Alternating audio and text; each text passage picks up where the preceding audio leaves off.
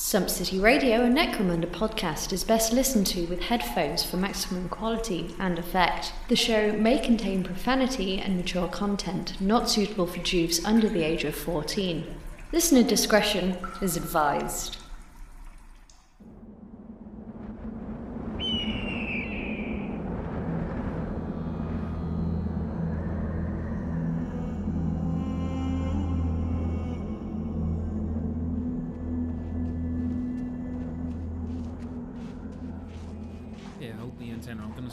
Signal broadcast. Okay, just patching into the network now.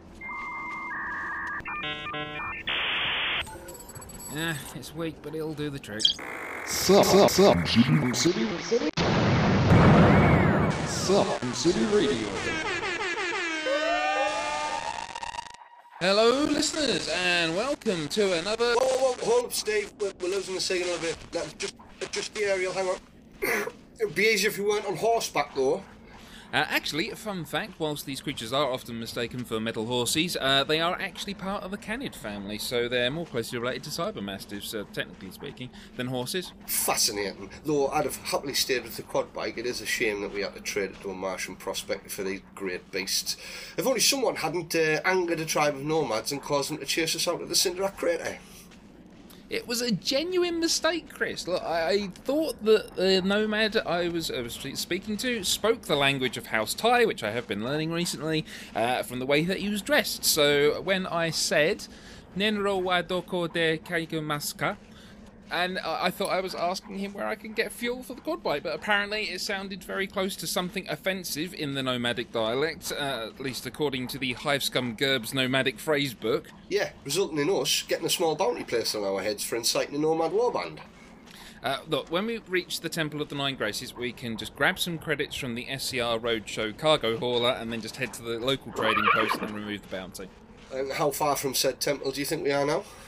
I reckon when we get to the top of that sand dune over there, we'll be able to see it. So, tell you what, whilst we're doing that and heading over there, why don't you tell the listeners what you've been up to in our downtime on the tour so far? Right, okay, so yeah, I've been playing with the Nomads. I've built a flying Hellamite dustback for my custom Stormcaller, which I've yet to build. Yes. And I invented a way to make transparent wings for, well, for anything really. I'll put a video up on YouTube if anyone's interested in how to do it. Go check out the channel. No, don't push, don't chill. Yeah, having fun doing kind of more decorative bases. It's nice to actually be putting sand and detail onto a base as opposed to just painting up the pre-moulded stuff that we've been using for Necromunda all this time. So yeah, I've made a land speeder kind of thing out of half of a Reaver jet bike, and then I've built like a custom kind of hot rod engine and grill for the front of it with cool like bespoke exhaust pipes coming off the back. Oh, is that the Van Saar one you've been working on? Well, initially I was making it for Van Saar, and as I've kind of, as it's taken shape, I think it's probably going to go for either Escher or Delac, depending on what takes my fancy, basically. Nice. Yeah, and I'll build something else from my Van Saar. But no, having a lot of fun just messing around with styrene, really. Yeah, not much else besides, to be honest, mate. I've just been kind of plodding on, done a couple of videos, put them up, and yeah, just putting little bits of toys together. I've been working part-time recently, so that's kind of taken all of the fuel out of my tank, to be honest. So while I readjust to that, and then I'll get back on it. But, is that where I've been seeing you selling the Sump City Radio merch to the people in the towns we've been passing through? Yeah, basically just to kind of, just to keep the wolf from the door, so to speak. Yeah. But yeah, slug titty radials. I've been doing the knockoff stuff so that I keep the entire amount. Yeah. Yeah, what about yourself, man? Me? It's been a bit of a weird mix, actually, and I'm not sure how much I can talk about it, because I don't know if I mentioned in the last broadcast that there is going to be a SumpCon 2 Promethean Boogaloo, and it's been a case of trying to get some details for that ironed out, because as soon as we mentioned it, there were people asking for tickets straight away, and it's like, I'm not sure we're quite at the point of releasing tickets yet. We want to get some details nailed down, so I don't want to spoil anything by sort of saying what I've been doing that, but I have been playtesting some of the scenario ideas and working out what we're going to be doing for things with that, which also ties into some painting and building that I've been doing as well. Something else that happened, the local campaign that I was playing in has come to an end, and unsurprisingly I was right near the bottom. The Nerd Girls did not do very well. Lesson I have learned from this campaign is when you're creating a gang in your mind, it's all very well going with all the fluff for this really badass concept, but unless you can back that up with a decent build that's reasonably well thought out, it's not going to get you anywhere. I went entirely fluff with the list, and as a result I suffered for it. But oh, nice. it was still fun anyway, and we got people playing again, and I think that was the most important thing from it. Were you playing against other people who were also playing fluff, or were you coming across some kind of... a complete mix, as you generally tend to get in a standard kind of campaign, really. So yeah, there were people that were playing for fluff, and then there was like the fluff light with a more optimised list, and then there were people that were going, yep, this is fully optimised. So yeah, it was a broad spectrum of player base on that one. Yeah. So in addition to that, just been building a lot more models, some of which we'll actually be able to talk about today. Hey. So let's not spoil that, and we'll talk about that later on. So, but that's basically been it for me. It's a much shorter list. Oh, my airbrush died, sadly. So that's a bit of a pain, because I had some really big models that I wanted to get painted up, and I can't now. Well, I can. Thankfully, we're at the time of year where it's nice and warm out. So getting the old rattle cans is going to be the way forward, I think, for me for now, until I can afford a decent airbrush. Yeah, I've never had one, so I guess I can't mourn what I've never had, but yeah, they do look like a decent bit of kit, but it's just that initial investment to get like a half-decent one. It's just a bit rich for me at the minute, to be fair. So, well, I've got to say, I think that the advice that I would give on that, Chris, is if you've not used one before, just buy a really, really cheap one, or get someone to get you one for your birthday or something. Because that's what happened in my case, and just try that, because yes, okay, it wasn't the quality of it left something to be desired, but the point is that it got me using it and learning the sort of the basics of it, and even to the point, because I had to clean it so religiously, because it's not that great, I got to understand how it all functioned and everything. So well worth getting a basic one just to sort of get you going with it. And the added advantage is, of course, especially in the country that we live in, when the weather gets crap, you can still paint indoors because they've not got the aerosol in there. So that's pretty much been it for me as well. What's next? We can tell people what's coming up on the show. In which case, then cue the music. All of our show associates get a broadcast off this time around, what with this being a special broadcast for the release of the Book of the Outlands. So, after the break, you'll be back with me and Chris in the comfort of our air-conditioned portable Ridge Hauler studio as we see what's hot in the hive. After a tune, we'll be shooting the shit as we talk about Book of the Outlands, followed by your letters, thank yous, and announcements. Nice! What? Well, there it is over there, the Temple of the Nine Graces. Oh, yeah, of course, yeah. Right, excellent. Right, in which case then, hey, Chris, say cheese. Cheese! Right then, listeners, we're going to get to the temple and pay off this bounty ASAP. When you hear from us next, we should be back in the comfort of the SER tour truck. But first up, if you're listening on Spotify, it'll be a tune. Come on then, Chris, I will race you the rest of the way. Yeah! What, fucking head start or what? Come on. I know you're gonna dig this. You're listening to Sump City Radio. All night long, all night. Hello, listeners, and welcome back. Up next is Hot in the Hive. Hot in the Hive. This segment is lit. For those of you who are new to the show, Hot in the Hive is our segment where we discuss all the latest releases, leaks, community works, articles, blog posts, videos and podcasts that we have seen since the last broadcast from Sump City Radio. So, first off, this one, when we did the last broadcast, we had to re-record because there were so many articles dropping so quickly that by the time we'd recorded the last section for Hot in the Hive, there was more news. So as you'll have heard in the last episode, we added that into your letters at the end of the show. And then as we recorded that, they dropped more. So it's had to roll over to the next episode because we'd have been there until well past the release of the Ash Waste box set for this. So this was a fairly big one, though, in case of how important it is for the game. We had the April 2022 Necromunda errata update, so released on the 29th of April, so only just about coming in under that header. There was that, and we also had the online trading post. Yeah, and the kind of how to adapt into Ash Wastes. That was all part of the errata and FAQ, wasn't it? It was like, yes. Yeah. So, yeah, thanks for that, JW. Really cool of you. On the plus side, they gave me Grav Cutter champions, so, you know, yeah, take with one hand and give with the other. So I think everyone's kind of pleased by the clarification on that, because now we know for a fact that we get all the prospect champs that are going to be sort of upgraded throughout a campaign. They do actually keep their gear, so that applies to things like the wreckers as well. Yeah, nice jump pack arms master or Grav Cutter archaeotech.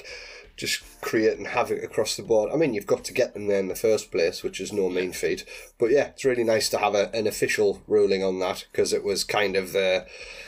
It was such a thing. Everybody drawn the line in the sand, hadn't they? And it was like, no, you're wrong. There's no way they can. No, they definitely do. Yeah. But it's the conviction with which people like lay their argument out. It's like, you don't know until it's official. You don't know. I don't know, but you don't know either.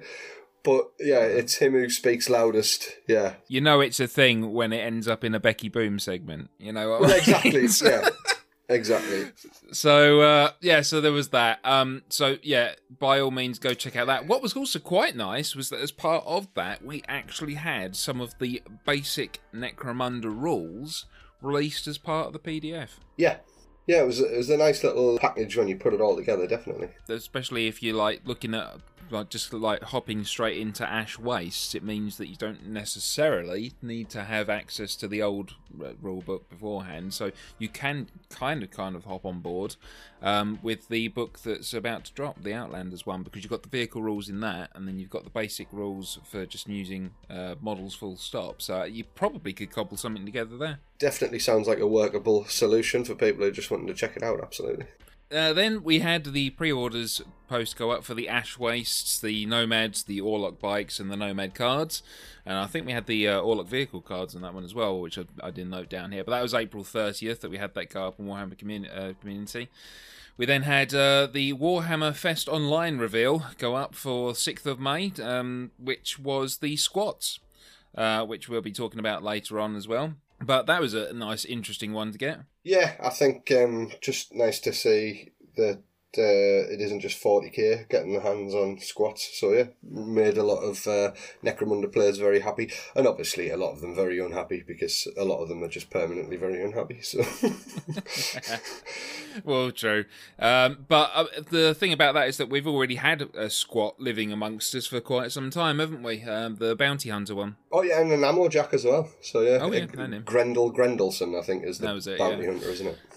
So, we've been familiar with them for a fair while, but then we've had the 40k equivalent, which was it the League of Votann or Vohan, something like that. Votann, yeah. Votann. So hopefully we're going to be getting some more stuff for them coming out as well for Necromunda. We had the 16th of May as well, which was again an update on the squats, giving us a little bit more of a taste of what to expect from the weapons and equipment that they've got. Yeah, that's where we see the big brute that they're bringing along. Again, we'll have a little talk about that later. Ah, the Exodriller, yes. which looks pretty cool, to be honest. I think that was one of the things that started changing my mind about the squats. It's like, okay, the brute actually looks pretty cool, and then that kind of drew my interest towards the rest of the gang. But yeah, as you say, we'll talk about that in a bit when we go into shooting the ship. But we then had the 22nd of May, which was the Sunday preview. Now, you might not think this from the title, but there was stuff to be had in here. Kill Team Moroch was released. Now, the reason why I'm mentioning this is, A, yes, we are dabbling in Kill Team a little bit as well, but the terrain that you get in this box set is basically a Sump City Radio playset, as far as I'm concerned. You've got your little radio station, and then you've got all the aerial masts and all this kind of thing, the big radar dish for transmissions. You've got the little walled-off area, which is where we used to do the rapid-fire segment. So it's a bit of a throwback for the older listeners there. Yeah, it was nice of JW to create an official one. I mean, they got the name wrong, but... Yeah. We need to rebrand the box or something. Yeah, get someone on Photoshop. Yeah, exactly. Yeah, that'd be awesome. And then what we had in that article as well was the Thatos Pattern Extended Hab module, which was the buildings, the habs that we're getting from the Ash Waste box set, but it's like a double-sized one. Now, some clever people had spotted this, because there's a new display that had gone up at Warhammer World, which was for Ash Wastes, and they were included in that display. Yeah, and everyone was spitballing whether they were kit bashers or kind of, yeah, just one-off kind of prototypes or whatever. But no, there they are out in the wild. So after that, we then had the 9th of June, which was test driving the Cargo 8 Ridge Hauler, which I'm sure you've been doing recently as well. But we've then seen a little bit of the stats for it, a little bit of the rules. Yeah, no, nice little tease just to whet people's appetite. 10th of June, so again, so many articles that we're getting over these last couple of months. We've had Necromunda Squats Prospects, again, just more information on those. And then we had, now this one was a surprise. So yeah, this is the most recent one that we've got at point of recording. 13th of June, the Warhammer Community article, which is Dominate the Underhive with the Psychic Powers of the Delac Spiker. So yeah, that one was a bit of a surprise. Really cool model though, and also instant meme fodder. Yeah, you can't go anywhere online related to Necromunda without seeing a Megamind or what you call it, man, Sound of Music. I've seen quite a few different, yeah. You gotta love the Necromunda and Warhammer community just for how quickly they get on the memes for this kind of thing. But we've seen all of them. I mean, in my mind as well, there was this is a bit of a throwback as well, the Saw Boss from Jason the Wild Warriors. Oh, Jesus Christ. Yeah, I know, as I said, bit of a throwback. Memory unlocked. Yeah. But yeah, it just reminded me of that as well. But so many Megamind memes going around. Oh, and the other one that I saw that was fairly funny as well was the Space Mumps from Red Dwarf. Yes. Yeah. But, I mean, joking aside, it is a really nicely done model. We've got this sort of Doctor Strange cloak on it as well, which is helping to give that impression of the levitation, and the head, just the way that they've sculpted it just looks like it is literally at the point of his skull about to burst. Yeah, it's full-on body horror though, like, and I love the detail that they've put into like the collar that's pumping the gas and the chems into his brain. It just looks so kind of like unusual in respect to all the other tech we've seen. So like, yeah, it looks really alien and kind of, yeah, I'm really impressed with it, to be honest. I think we've had a lot of people saying that it's very suitable for being used as Chaos Psykers as well. Oh yeah, no doubt it will find its way into many other ranges and for many other uses, and I can't wait to see what the community does with it. Speaking of which, just going back to what we mentioned about the Kill Team Moroch dropping as well, the Chaos Gang in that had the sort of re-release now in plastic, I think. I'm not sure if it was plastic before, but the Chaos Ogryn, which obviously we can use now because of the rules update that was in a White Dwarf a while back now. Yeah, that was plastic when it was released with... Yeah, it was part of the Traitor Command set for the original Blackstone Fortress, I believe, yeah. So that's hopefully going to be coming out as a separate Kill Team soon, and the models in it were actually pretty cool just for sort of uses like either Outlanders or Outcasts or Chaos Helliot gangs, something along those lines, so probably worth keeping an eye on that one as well. Yeah, no, a couple of guys have said I think it has like 40 heads in it, in that kit. 40 heads? Yeah, I'm fairly sure that's what I've seen people saying. So Jesus, that's the conversion fodder alone, it's going to be worth getting that box. Exactly. All right, definitely keeping my eye out for that one. All right, so that's all the official release news that we've got up until this point. So as for other news, something that we've been working on as a little project behind the scenes, we've been talking with two other Necromunda podcasts, that's Plus One to Hit and Dome Runners, about doing a cross-collaboration on... basically, it's a segment about starting a gang completely from scratch, so it's something that been useful for pretty much anyone who's playing Necromunda, whether you're completely new to it or whether you're just looking at maybe hearing about another game that you've not tried before. So the concept behind this is that we just literally hop onto each other's podcasts, pick something that we're going to be starting, and from scratch. In my case, I decided to go with Orloks. We've also got community member Dan Beresford joining us. You'll have seen loads of his pictures and work going up. Bastard's incredibly fast with painting things. So fast. So he's going to be joining me and Chris. Chris, what was it that you was going to do? I haven't decided yet. It's still not decided? No. I keep flitting between them and I just can't make my mind up. I'll just pick something last minute and I'll go with it, and that'll be how I roll, basically. But yeah, so in the not too distant future, you can expect to hear from James and some of his cronies over at Plus One to Hit, and from Elle over at Dome Runners, and they'll be hopping onto this show at some point, and we'll be going on theirs. So you know, give you a good opportunity to listen into their shows if you haven't already. I highly recommend that you do anyway, and you know, catch up, and then you'll have some context for what's going on with them by the time you listen to our segment. Huge cross Necromunda podcast circle jerk, and I'm really looking forward to it. So there's that. In other news, SumpCon 2 Promethean Boogaloo is now go. As of yesterday, we've now nailed down enough details for it to actually start selling tickets, so the tickets should be going live in the next week. So by the time this goes out, this will actually still be relevant, because I'm trying to get this out as quickly as possible for this one. So yeah, what we were looking at there is it's going to be a weekender this time, as opposed to just a one-day thing. That's what I can confirm. Beyond that, it's also going to be the 8th and 9th of October. I can confirm that. We're still hammering out the details about the format of how it's going to work. It's still, obviously, because it's Necromunda, it's not going to be tournament style. We want it, again, to be sort of casual, just fun, meeting up with other people who I presumably listen to the show, like playing Necromunda as well. And just like the last one that we did, it should just be a really great day, but times two this time round. Absolutely. How many spaces are opened up for that? How many spaces? Oh, can I say this? Yes, we did nail down the number that we're going to initially go with. We do have room to increase if there is demand for it, and it's only by a little bit we can do that, but we're looking at 32 places a day. We're still working out what's going to be best for how the tickets are put out, whether we just do like, here's a weekend one, you can buy that, or whether we do them as two separate day ones as well, because obviously people might only be able to come down for one of the 2 days. But we're still working things out for that, on prices and things, so we will put that information up onto the Facebook group and the Discord as soon as we get that nailed down, but as I say, it should be up within the week. Excellent. So there's that. We need to do a shout out to Anthony Holmes, who has been creating blank printable fighter cards and PDFs for the tactics cards that aren't available anymore, I believe. So free for the community to download. If you just go on to the Facebook group for Sump City Radio, he's definitely been uploading those to the files section there, and there's various links if they're not too big to sit in there, I think, where he's got them on like Google Drives.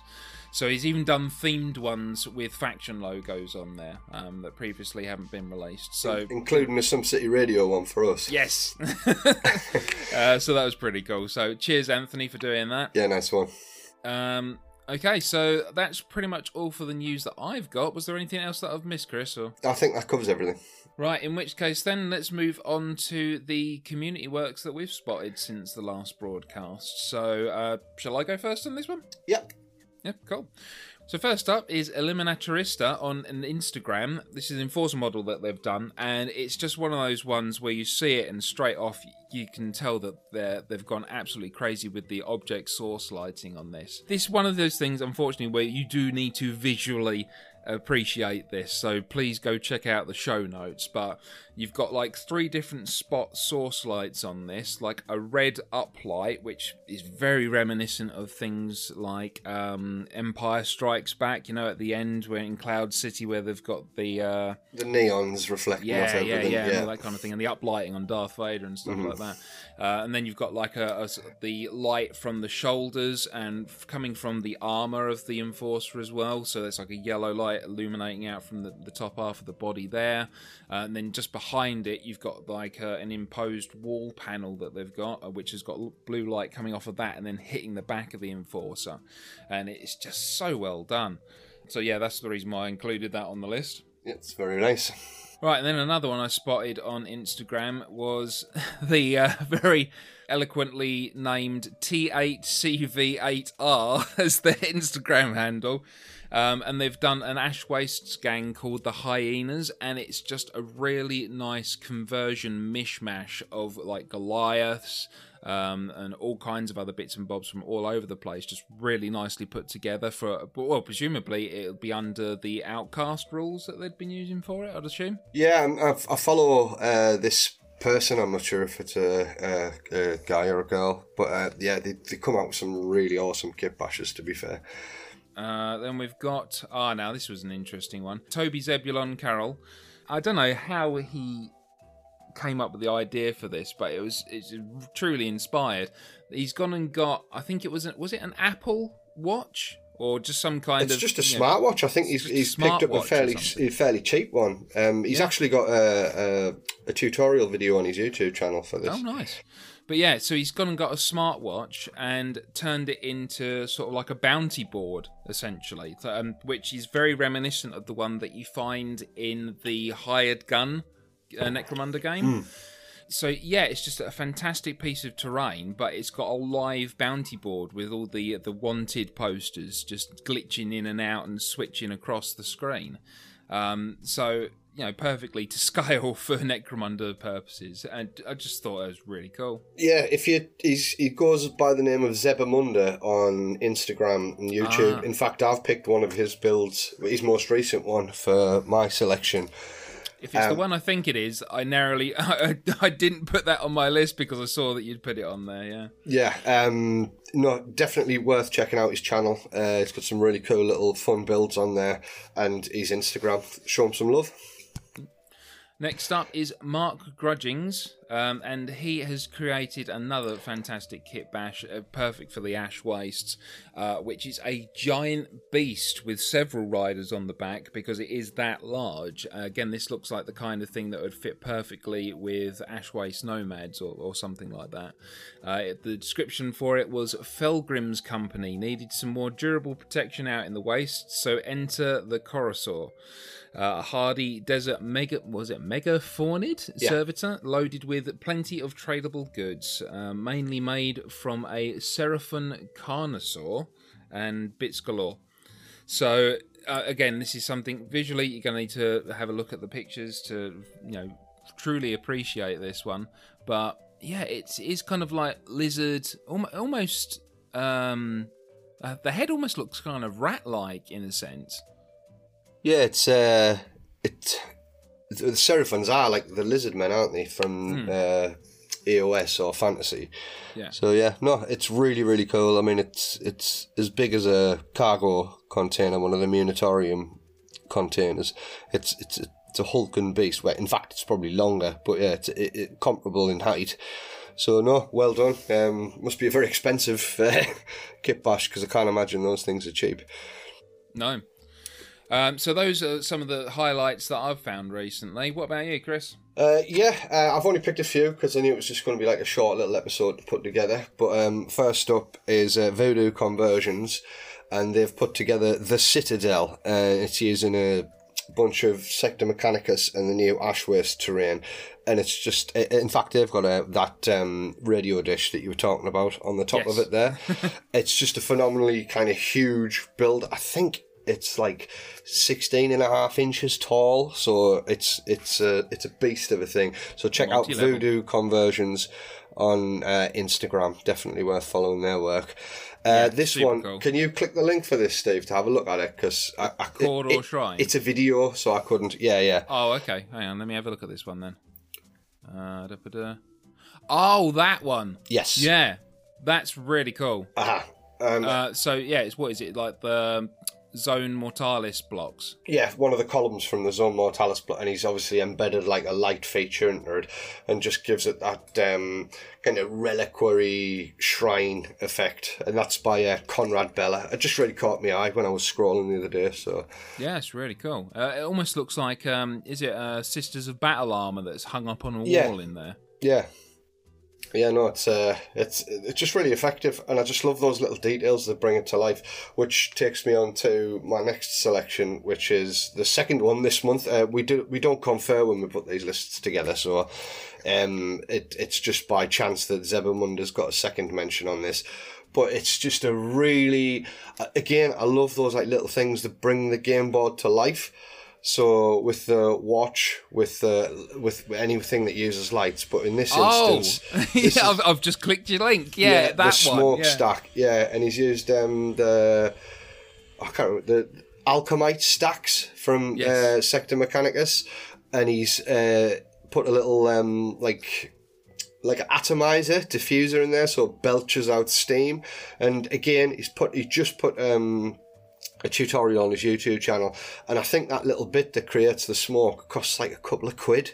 So I mean, if you've already got the terrain sitting around, or it's fairly easy to make pipes out of anything, then it just looks like something that'd be quite achievable across a board.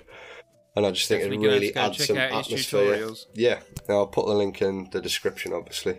Yeah, please do. Everyone's going to want those on their board. Okay, so my next selection is Rob Neepkin's Escher Gang. He's used a lot of like Malifaux minis in here, and if you look, it's just got a really kind of Asian mythological style tied into it. Obviously, beautifully painted and beautifully converted. So cool. Yeah, it's just a gorgeous little like uniquely characterful gang, but just still fits with the Escher aesthetic really well. Just some like a lot of like Chinese dragon style things in place of the usual critters and beasts that we see accompanying Escher, and it's just I just thought it was a really like unique little twist on it. Yeah, I mean, it looks like it could have come straight from House Tai if you look at all the sort of fluff for them. Yeah, exactly. It's got that. I know Oriental's not a word people use anymore. Asian, I think, is definitely the preferred term, but yeah, definitely kind of like Eastern inspired. Aesthetic theme, aesthetic across the gang. Yeah, it's very kawaii. Yeah, no, and that's me for this month. Okay, so that's everything that we've got for Hot in the Hive. If there's something that you've seen online somewhere, be it Facebook, Instagram, or anywhere else for that matter, that you think is worth our attention, then just throw a hashtag of Hot in the Hive on it, or pop a link to us in our email or on the Facebook page, and we'll go check it out. After a quick break with some tunes, it's going to be Shooting the Shit. Some City Radio. If you're not listening to us, why the fuck do you even have a radio? Okay, listeners, welcome back. Up next is Shooting the Shit. It's time to shoot the shit. So as you might expect, this time around we are going to be talking about Book of the Outlands. This is a special episode essentially based around the release of this, which should be hopefully dropping the day that it comes out. So yes, disclaimer, Games Workshop sent us all of the items that we're about to talk about for review, so we did get them for free. Thank you very much, Games Workshop. I would definitely not have been able to afford all of this otherwise. Yeah, no, I'm in the same situation, so really appreciate it, thank you. Okie dokie, so that noted then, I'm very grateful that they did send this to us, and again, they've done it with a good lead time on it, which is fantastic for us to actually get something recorded and hopefully released on the day, if not very soon afterwards. So, shall we talk about the actual book first, because I think that's the thing that everybody's going to be dying to hear about. Yeah, definitely, let's go for it. Cool, so Book of the Outlands, as we have seen in the teases so far from Games Workshop on the Warhammer community pages and on Facebook, it's going to contain all the details for your nomads, your squats, a little bit of information about the Orlok vehicles, and also the details for customizing your own vehicles. Now, I will go on record to say that yes, in previous episode where we discussed this in theory as to what could be in this book that's coming out, yeah, I thought that they wouldn't necessarily have actual details to fully customize, build your own vehicles from the ground up. It might be a case of a number of pre-selects with upgrades in a campaign. That's why I thought the direction they might go, but I'm happy to say that I was wrong. It is literally full customization from the ground up with, like, you know, Lego style building blocks of you pick the type of vehicle that you want and things like that. But before we get fully into those details, getting ahead of myself there, do we want to talk about the gangs first? Yeah, it's probably a good time to mention that you get the full vehicle rules in here, so that if you don't have the Ash Wastes rule book, you can run the vehicles that are in the book. It's all in there. I think there's 27 pages of just vehicle rules. So it's all the vehicle specific rules from the Ash Waste rule book in a separate segment. Which again, to kind of correct myself from an earlier episode, it isn't something I expected. I thought they would release the rule book separately and then this. Whether they do then release the rule book at some point down the line, I don't know. I'm not so confident on saying that anymore. But no, it's yeah. I just thought that bore mentioning. That was going to be my second retraction as well. It's like, yeah, I before I was absolutely confident they were going to release the Ash Waste rulebook. Now I am not, because as someone quite rightly pointed out, the Ash Wastes rulebook that was included in the Ash Wastes box set, and notice how much care I'm taking in saying Ash Wastes. It didn't have the what's it called, the ISBN number on the back of the book. It didn't have the sort of the back cover that you normally get telling you what's in there. It was just blank, which would meant that they would have had to do a completely separate run of those books if they wanted to include it, which didn't sort of factor in with the whole, well, they're going to release that separately as is. They would have to do it again. But seeing as, yes, this has got the rules for vehicles in it, I don't think that anymore. I don't think they are going to release that separately. So if you do want everything in one nice big compendium for all the rules, then it looks like you're going to have to track that down as an eBay purchase or get yourself a box of the Ash Wastes. Yeah, I'm still not 100% convinced that it won't be released at some point. I'm happy to be wrong. You know, that's why we do these kind of corrections and retractions.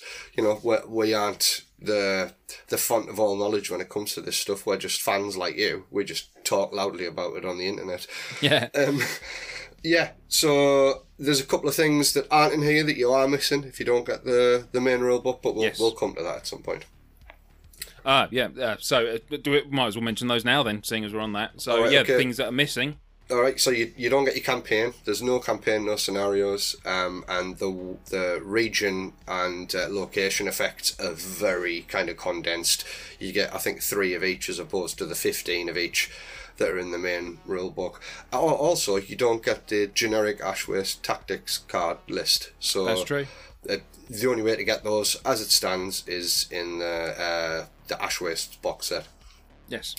A couple of little minor points on this book, because generally speaking, I'm very, very impressed with it. There is loads of lovely, lovely artwork in it. Again, this is the kind of thing that I do like to talk about with these books. And this is another weird thing. Again, they have completely changed the inlay of the book. And I know for some people this is going to be such a small point, but it's just the first thing that you see when you open it. And it's just something like, I'm like, oh, that's cool.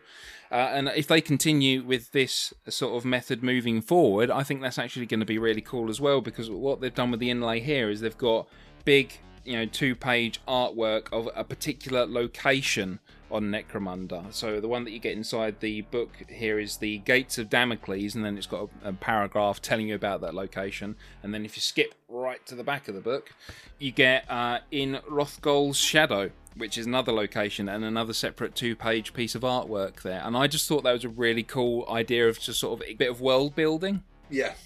No, they really kind of set an atmosphere for the whole thing. It's really nice to see kind of what they've got in their heads when they're making these rules and writing this law. So yeah, moving on from that then. So obviously the big draw for this book is, in my mind at least, 3 main things, which is your Ash Waste Nomads, your Ironhead Squats, and then the vehicle rules. Obviously vehicle rules / in this case customizing your own vehicles. So let's just do a brief overview of everything that you do get in here officially. So yes, you get Ash Waste Nomad gangs, Ironhead Squats, adding vehicles to gangs, so both completely customizable and a few standardized ones as well. So you've got like your Ridge Runner, the Goliath, what is it, Rock Grinder, isn't it? Yeah, the Rock Grinder, the Wolf, what's it called? Oh, I've written it there, yeah. So you get the Wolf Quad, the Ridge Runner, the Rock Grinder, and obviously the new kid on the block, the Ridge Hauler. Yes. So you get those. You then get information in here about upgrading vehicles. So that's probably mainly going to be for campaign purposes. But if you want sort of specialised skirmish scenarios where you're going, okay, some extra skills for the gangers, some extra stat points. We're also going to throw a couple of extra points towards the vehicles maybe as well. So there's that kind of thing that you can do as well. And then you also get a heavily condensed look at the Ash Waste battlefield's conditions, as Chris has mentioned already. So not all the elaborate detail that you've got in the Ash Waste rulebook, but there is something in there just to sort of keep you going and have some variation. And then it includes additional rules for some hangers-on and brutes, so you get things like the Vartian Exodriller, then you get a sort of a Beast Wrangler for the Ash Waste Nomads, is that right? Yeah, the Outland Beastmaster. Yes. And speaking of Beastmasters, guess what we've got in this book, people? I've been going on about these for a while. They're not weird anymore, but they are Beastmasters. So we have got Giant Rats, Millosaurs, and Ripperjacks back now. Now, this is something I'm not sure on with this book here, Chris, from the way that it's worded. I don't know if you picked up on it or not. Do you think that you can take those creatures as normal exotic pets yourself, or do they have to be purchased through the Beastmasters? I'd just assumed that they came with the Beastmaster, but, you know, because it's such a sandbox game, it's like, I can't see any issue with gangs having them. I mean, they're pretty fucking badass, some of them. I mean, the Ripperjack is a nasty little exotic pet. I'll be honest, I read it as that the Beastmaster took them, but yeah, I don't see why that wouldn't work. It's certainly worth trying out. Well, that was it, because I mean, the first thing I spotted as I was flicking through the book was the Beast, and then I was like, oh, cool, they've got them back in. And then it's like, oh no, they've got the Beastmasters as well, excellent. Oh, hang on, they've not got psychic powers, but it doesn't matter because it's still cool because they're back. Yeah. So that was kind of the thought process that I went through, but they do have credit costs attached to them, and that's the thing I can't see anywhere specifically where it says you cannot take these unless you've got a Beastmaster. So I'm hoping that means that you can, but this is the other thing as well. With normal exotic pets, it caps them, doesn't it? It says you've got to have, you know, like normal numbers like 1 to 3, like you can have, you know, a maximum of 3 sump crocs or something like that. And I don't know if that's per person, because I think it is, isn't it, normally? Yeah, if you wanted to spend it. Yeah. So here, it doesn't mention that. So you've got, what, a Giant Wasteland Rats are 30 credits each. 30 credits, that's 5 more credits than a Juve. So if you get to, like, what, middle of a campaign, and because you've picked all the money-making territories and the money-making skills, if you're sitting on a pile of creds, you could literally have a swarm of rats. That would be really cool. Especially when one of the special rules for the rats, sorry to kind of go into spoilers here, but during the update roster step with the post-battle sequence, if any Wasteland Giant Rats are removed from a fighter card, they're replaced with a new one for no cost. Yeah, so you get one for free. That's a great price. Limitless rats all the way down. Yeah, so you buy 10 rats, it doesn't matter if they die, you've still got 10 rats. Mm-hmm. Win-win. So yeah, sorry, gone off on a little one there, skipping ahead. But yeah, in addition to those really cool things, we also got the lists for the gang tactics cards. So again, you don't have to buy the packs unless you want to. So you've got the lists for the Nomads, the Ironhead Squats, and the Orlok vehicles, which is an interesting one to note. In addition to that, as you've already mentioned, you've got the vehicle rules, as in the Ash Waste rulebooks, and then you've got all the weapon charts and references that, for like weapon traits and so on, that you would expect to see at the end of the book. So that's pretty much, in general, what you get in this book. However, I think that we should go into that in a little bit deeper detail on some of these things that people want to be hearing about. So, should we have a look at the Nomads gangs first? I think they're pretty much the first thing. Great idea, yeah. Cool. So you get your little bit of fluff for the gangs, first of all. So you're probably talking about, what, 2... Let's have a look. Let's include the picture pages and the title page and stuff like that. So 1, 2, 3, 4, 5, 6 pages, which contains fluff, and then also spread across 2 of those 6 pages is details about how to utilize nomads within campaign systems. So obviously for the Ash Wastes, you know, that's their main territory. That's where you'd expect to see them. So the Ash Wastes campaigns kind of doesn't really need any further explanation for how to use nomads. But when you get things where, like for example, you're playing at the Hive Edge inside the Hive, and somehow you get some nomads wander in, this is where these 2 pages comes in really useful, because it gives you an idea about how they interact with territories and campaigns. So I don't want to spoil all the details for you here, but other things that's useful to point out straight away is that you don't get alliances at all as an Ash Waste Nomad. Some people are immediately going to go, right, well, that's me screwed in the campaign, because I know that everyone I'm playing against, you know, is going to take them. But the bonus is you don't have to worry about all the extra detail of it. Yeah. So it keeps it nice and simple. Their hired guns list that they can have on board. Well, they don't. No hired. It says here literally, no hired guns will sign on to work with the Ash Waste Nomads. As such, they cannot be hired by Ash Waste Nomad gangs unless explicitly stated in their rules. So hopefully, at some point, we will get specialist characters for Ash Waste Nomads. But yeah, no normal hired guns. Yeah, it's just as a quick side note, something I've noticed with this book, and it is chock full of really cool stuff. You get, obviously, full Ash Wastes, Nomads gang list, full Squat Miners gang list, everything else that we've mentioned. But there's still, you can tell, like, there's so much more to come. I mean, yeah, well, let's get through it, Rick. But yeah, it's just really exciting, because I keep thinking, oh, is this it? No, this is definitely not it. Oh, is this it? This is definitely not it. I totally agree with that. I mean, just reading through the fluff of the Ash Wastes rulebook and this, it mentions other factions already that we've not even touched upon yet. Exactly. So I totally agree with that.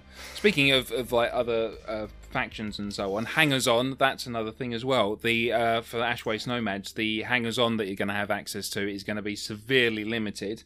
I might as well read this bit verbatim. Although the usual mix of hangers-on wouldn't work alongside the Ash Waste Nomads, they have their own versions that fill in the same roles. When building an Ash Waste Nomads gang, only hangers-on whose rules explicitly state they can be used by an Ash Waste Nomads gang can be added to the gang, with the following exceptions: ammo jacks, rogue docks, and sloppers. Note these hangers-on should be represented by models that show their revised nature. So you want to be getting a cook pot with your nomad with a big wooden spoon in it, basically. Yeah. But yeah, so those ones kind of make sense, because as it says, they would have their own versions or equivalents thereof. So that, yeah, those ones make sense. But then when you get things like propagandists and stuff like that, I don't think that quite fits with the vibe of the nomads. No, they've tried to keep it quite thematic, but then obviously they're not making the gang kind of totally at a disadvantage. It's like the very basics that they get, that any gang should really have in their kind of entourage. Yeah. Any other thoughts about that page? Because there is something I did want to mention about that page as well.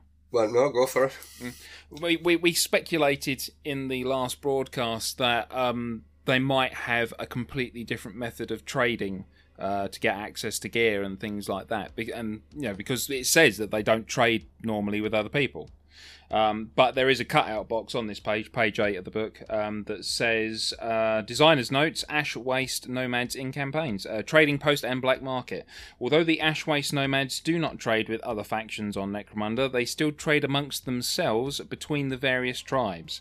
They may have the same access to the trading post and black markets as other gangs. So whilst we thought that there could be some kind of interesting mechanic that they came out with, they've decided to go, well, they've got their own versions of it, so at the end of the day it essentially counts as a game mechanic of having access to the same things. Yeah, the only restrictions will be on the individual fighters that you would get across any gang, where they can't buy this kind of weapon or whatever. So that was just the one little thing I wanted to touch on there, because we had sort of made a point of discussing that in the last episode. So basically, you've got a full Ash Waste Nomad list. Now, I will put a slight disclaimer on this. Both the Nomads and the Squats while they are full gangs, they do lack some of the depth of your basic six-house gangs. So whereas Orlok get names, Escher get Chem Alchemy, there's no like unique hook. There's no kind of section isn't in either of the gangs. They don't have that. It is a full gang. They've got you know, all of the rules necessary. They've got their own unique skill sets.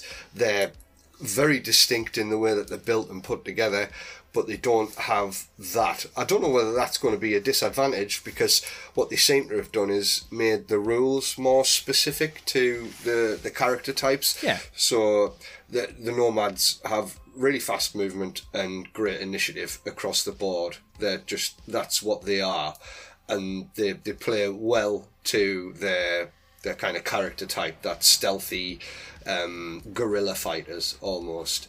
And it's the same with their squats. When we get to them, they're very tough. They're slow, but they're extremely tough, and they have an absolute butt ton of firepower to kind of back up their theme and their kind of their core. But incredibly bad initiative. Yeah, well, I guess, you know, they can't have everything. They've got to balance it out somehow. Okay, so you start off with your Katragi chieftain, or your leader, and they're rocking at 120 credits.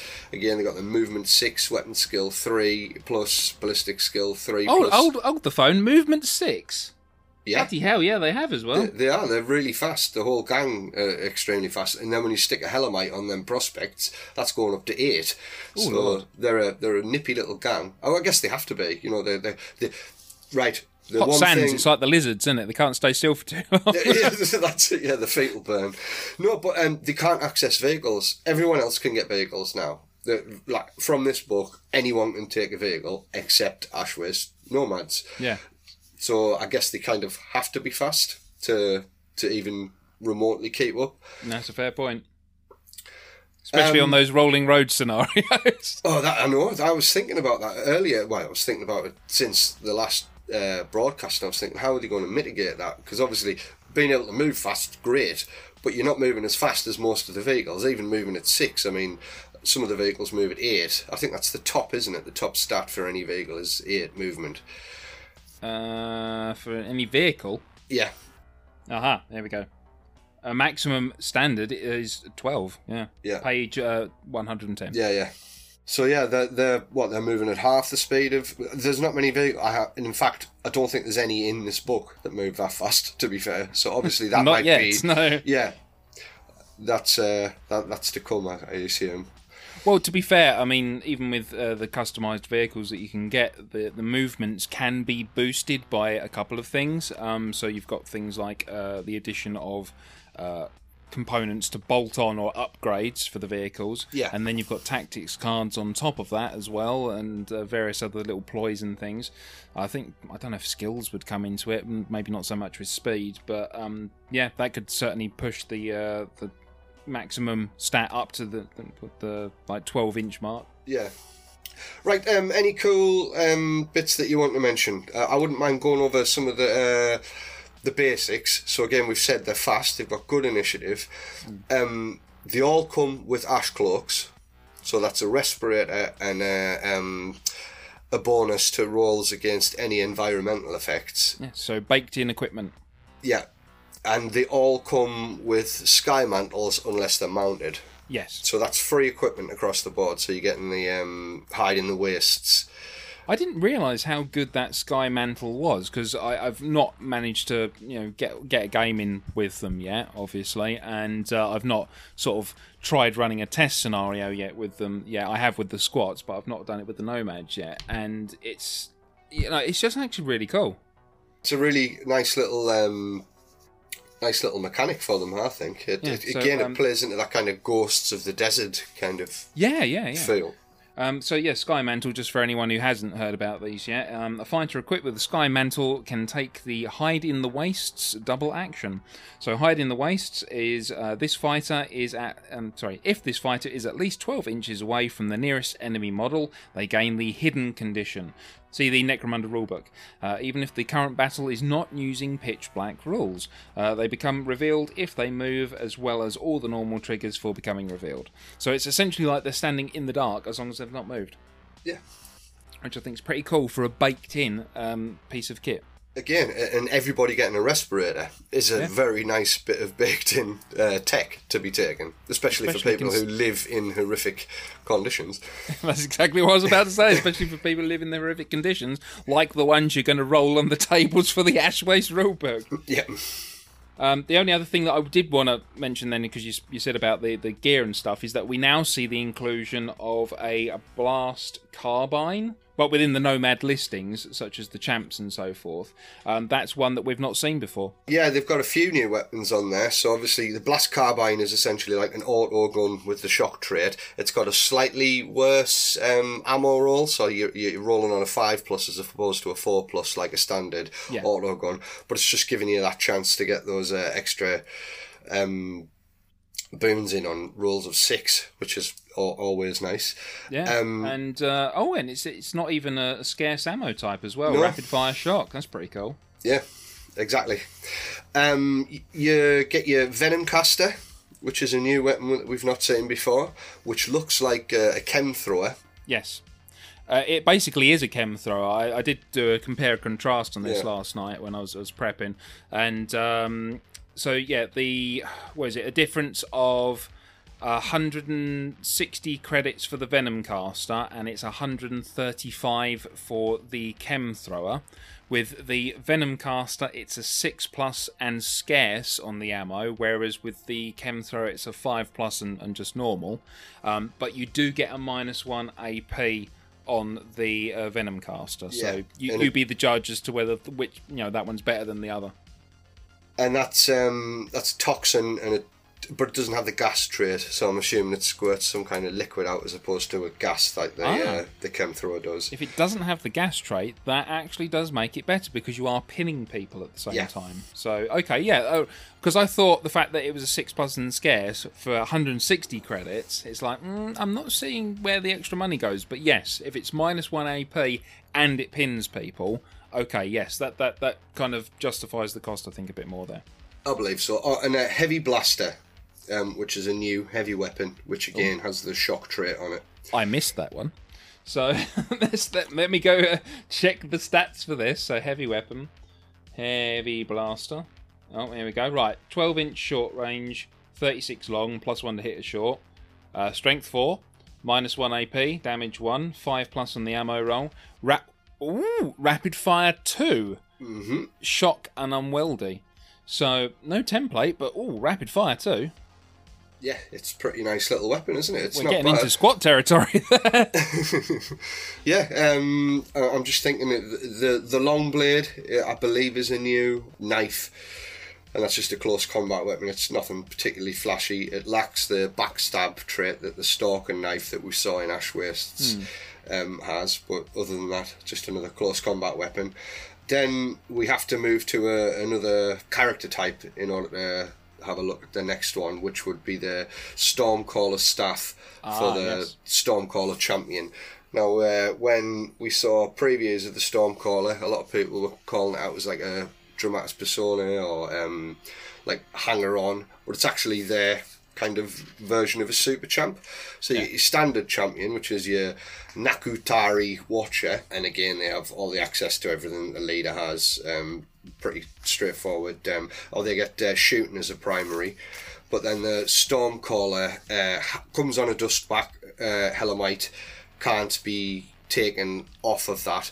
Now, that's probably something worth noting about the Nomads, whereas with any other gang, we will obviously touch on it in more detail later, you can basically give anyone the mounted condition with a bike or some other kind of mount, whereas these guys, they get their mounts included in the cost, but they can't ever take a card without of the mount included, whereas anyone else, if you buy a motorbike or a horse or whatever it is, you can choose to start a battle mounted or on foot. These guys can't. They're always kind of on the... It's called born in the saddle, the rule. I do really like the the sort of imagery that's attached to these and the way that the rules kind of build around that. So obviously you've got the whole Stormcaller name. Kind of, it's like the, you know, the Ron Seal thing of it on the tin. It tells you what it does on the tin. That's exactly what it says, yeah. Yeah. But you're changing the weather is their double action sort of specialty that they've got. So, and this is what it says. If the Visibility X rule is not active for this battle, apply the Visibility 24-inch rule, see page 85. Otherwise, increase or decrease the value of X by 6 inches to a minimum of 6. So you can literally change the distance of visibility within a game. And you know, and you can up to 6 inches each. Well, it's up to each. It is six-inch increments, up or down, every time they activate. Well, that's it. That's it stacks, so you can keep doing this. Yeah. So So let's say you've got what standard. Say visibility 24-inch rule is what the worst. No, worst. It's kind of the opposite, really. If you want to be able to see, so that's like the best visibility rule that I think you can get in play as a standard. Yeah. And then you can just, like, each round, if they're, like, hunkered down somewhere safe, they can just be doing their voodoo sort of kind of stuff there and literally just decreasing that every time they're activating. Yeah, and making it harder and harder to be hit.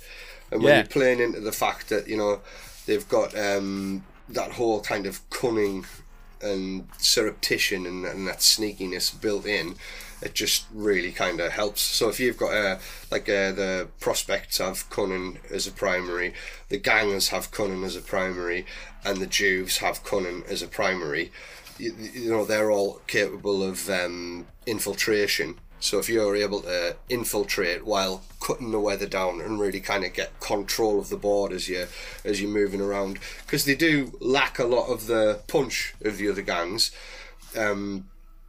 but they make up for it in other cool ways. Yeah, really interesting mechanic to be able to manipulate the effects that you're rolling, I think. Oh, absolutely. I'm very much looking forward to getting to grips with the Nomads at some point and getting some games in and just sort of seeing how they play.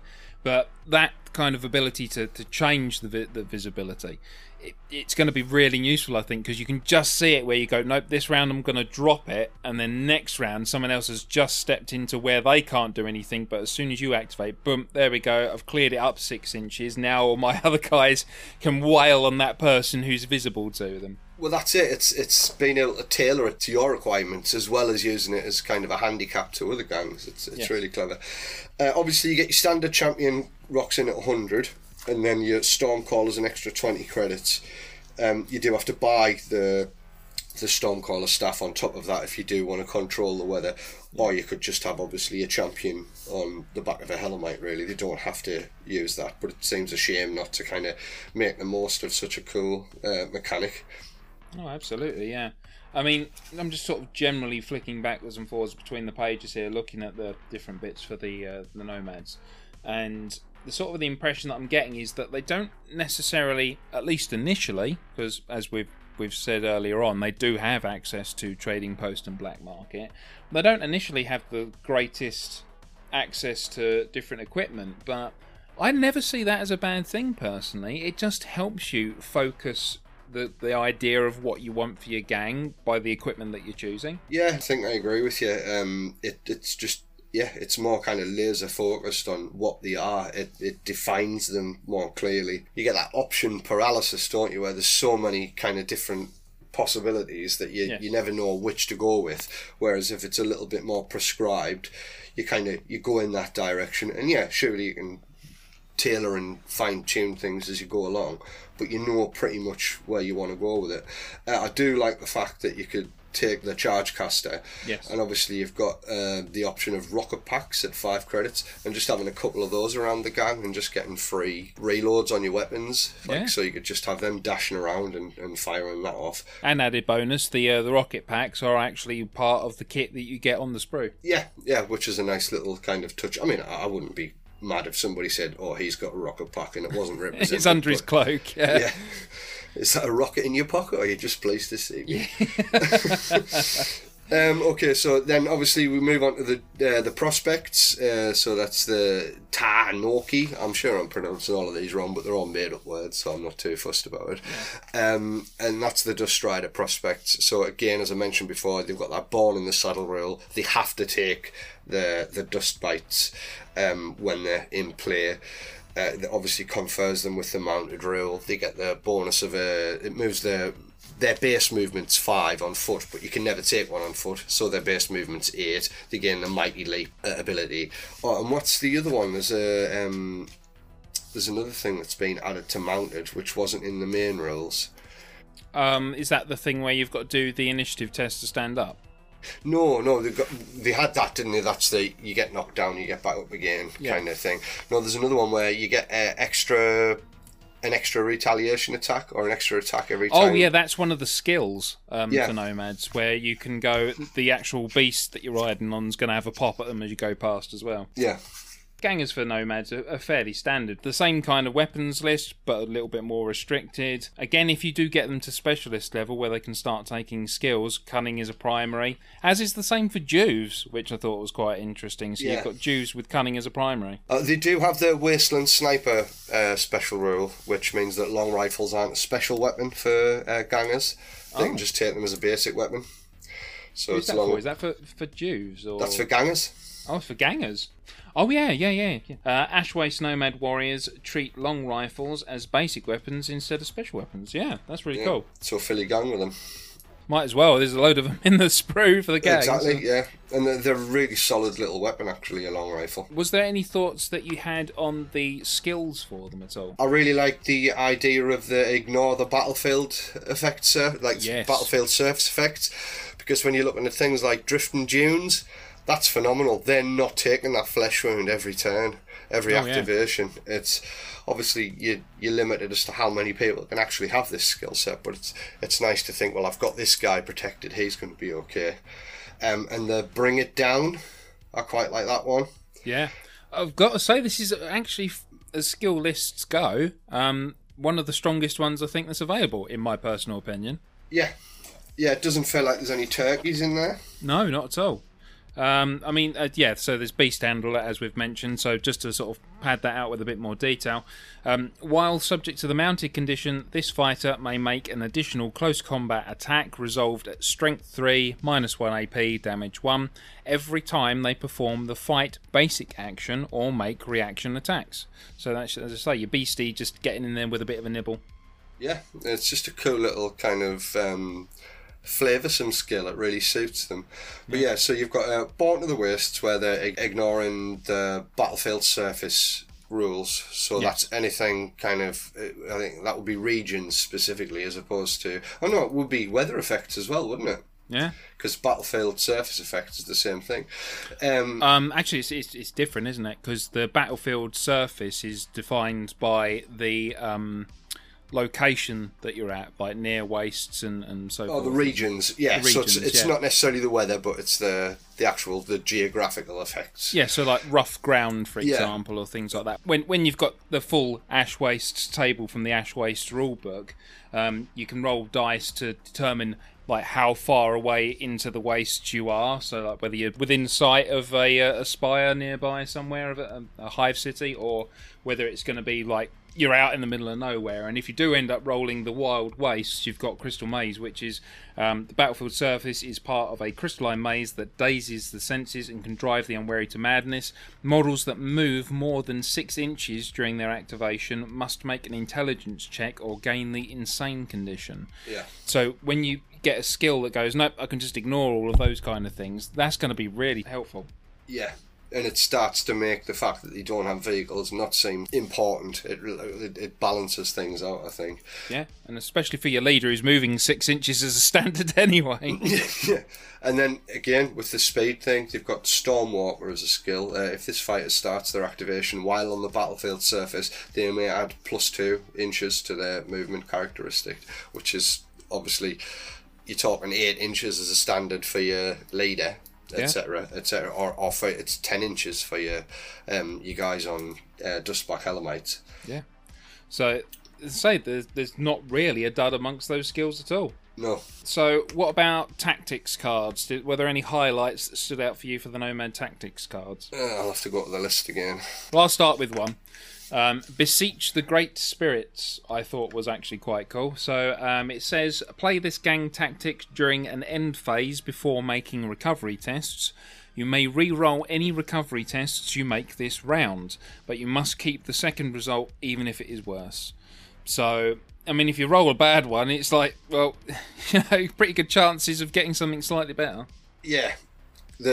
Especially if you're completely fucked, it's like, yeah, you can't do any worse. Yeah, Ghosts on the Ash, where again you're just negating the battlefield surface and you turn it into open terrain, so you're not getting any of that kind of visibility issue. So all of a sudden your long rifles and your charge casters are starting to look really tasty again. Yeah, it just takes that out. Again, it just helps to keep that movement up. So I think it's going to be a case of try and utilise the weather effects as best you can, but at the same time, just get in there fast and do some damage. That's probably, yeah, the angle you're going for with Nomads. Another one I thought that stood out quite nicely was Master Sniper. So play this gang tactic when activating a friendly fighter. For the duration of this activation, increase the long range of the fighter's weapon without either the melee or grenade trait by 6 inches. Yeah. So again, there's a lot of, I've noticed, skills or tactics cards for both Nomads and the generic Ash Wastes ones as well, I think, and I think to some degree also for the squads, where range changing is now a thing. But when, of course, you start getting a lot of those weather effects involved, and especially if you've got a Stormcaller on the battlefield, then, you know, it makes sense to have those, because you really want to have that slight advantage over whatever the range is for everybody else is on the board. Of course, yeah. It's just, yeah, the slight overhand.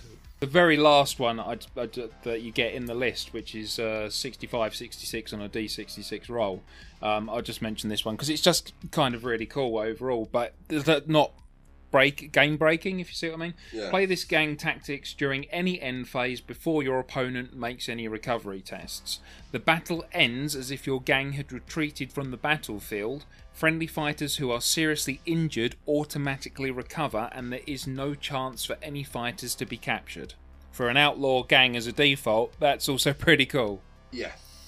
So yeah, it's not like game breaking, it's not really exciting, but especially if you're playing in a campaign, that's just a really good way of just disappearing into the winds. And like, I'll be back next time. Yeah, I quite like Ashquake as well. So play this gang tactic at the start of any round before rolling for initiative. All fighters on the battlefield surface must pass an initiative test or become prone and pinned. Any Ash Waste Nomad gains +2 to this test. So they're already rocking in with some of the best initiative across the board. You're playing squats, and it's like, you all fall down. You all fall down and get pinned, yeah, and my guys are just going to be fine. I just think, again, it's not like... It's not OP, it's not like History of Violence where you're taking out the leader or the best champ, yeah, just without question. It's giving people a chance, but it's, yeah, still affecting the whole, in that case, literally the whole board, so even, yeah, your own guys, but because, of course, the initiative's better, you've got a better chance of staying on your feet. Oh, the odds are definitely stacked in your favour, yeah, without a doubt. But should we talk about their specific hanger-on? Now that we're talking about Ash Waste Nomads, as opposed to... Okay, so you've got the Arthramite Herder, which is kind of like a Beastmaster, but specific to the Ash Waste Nomads. And the reason you want this lad, or lass, it's hard to decide just by looking. Yeah.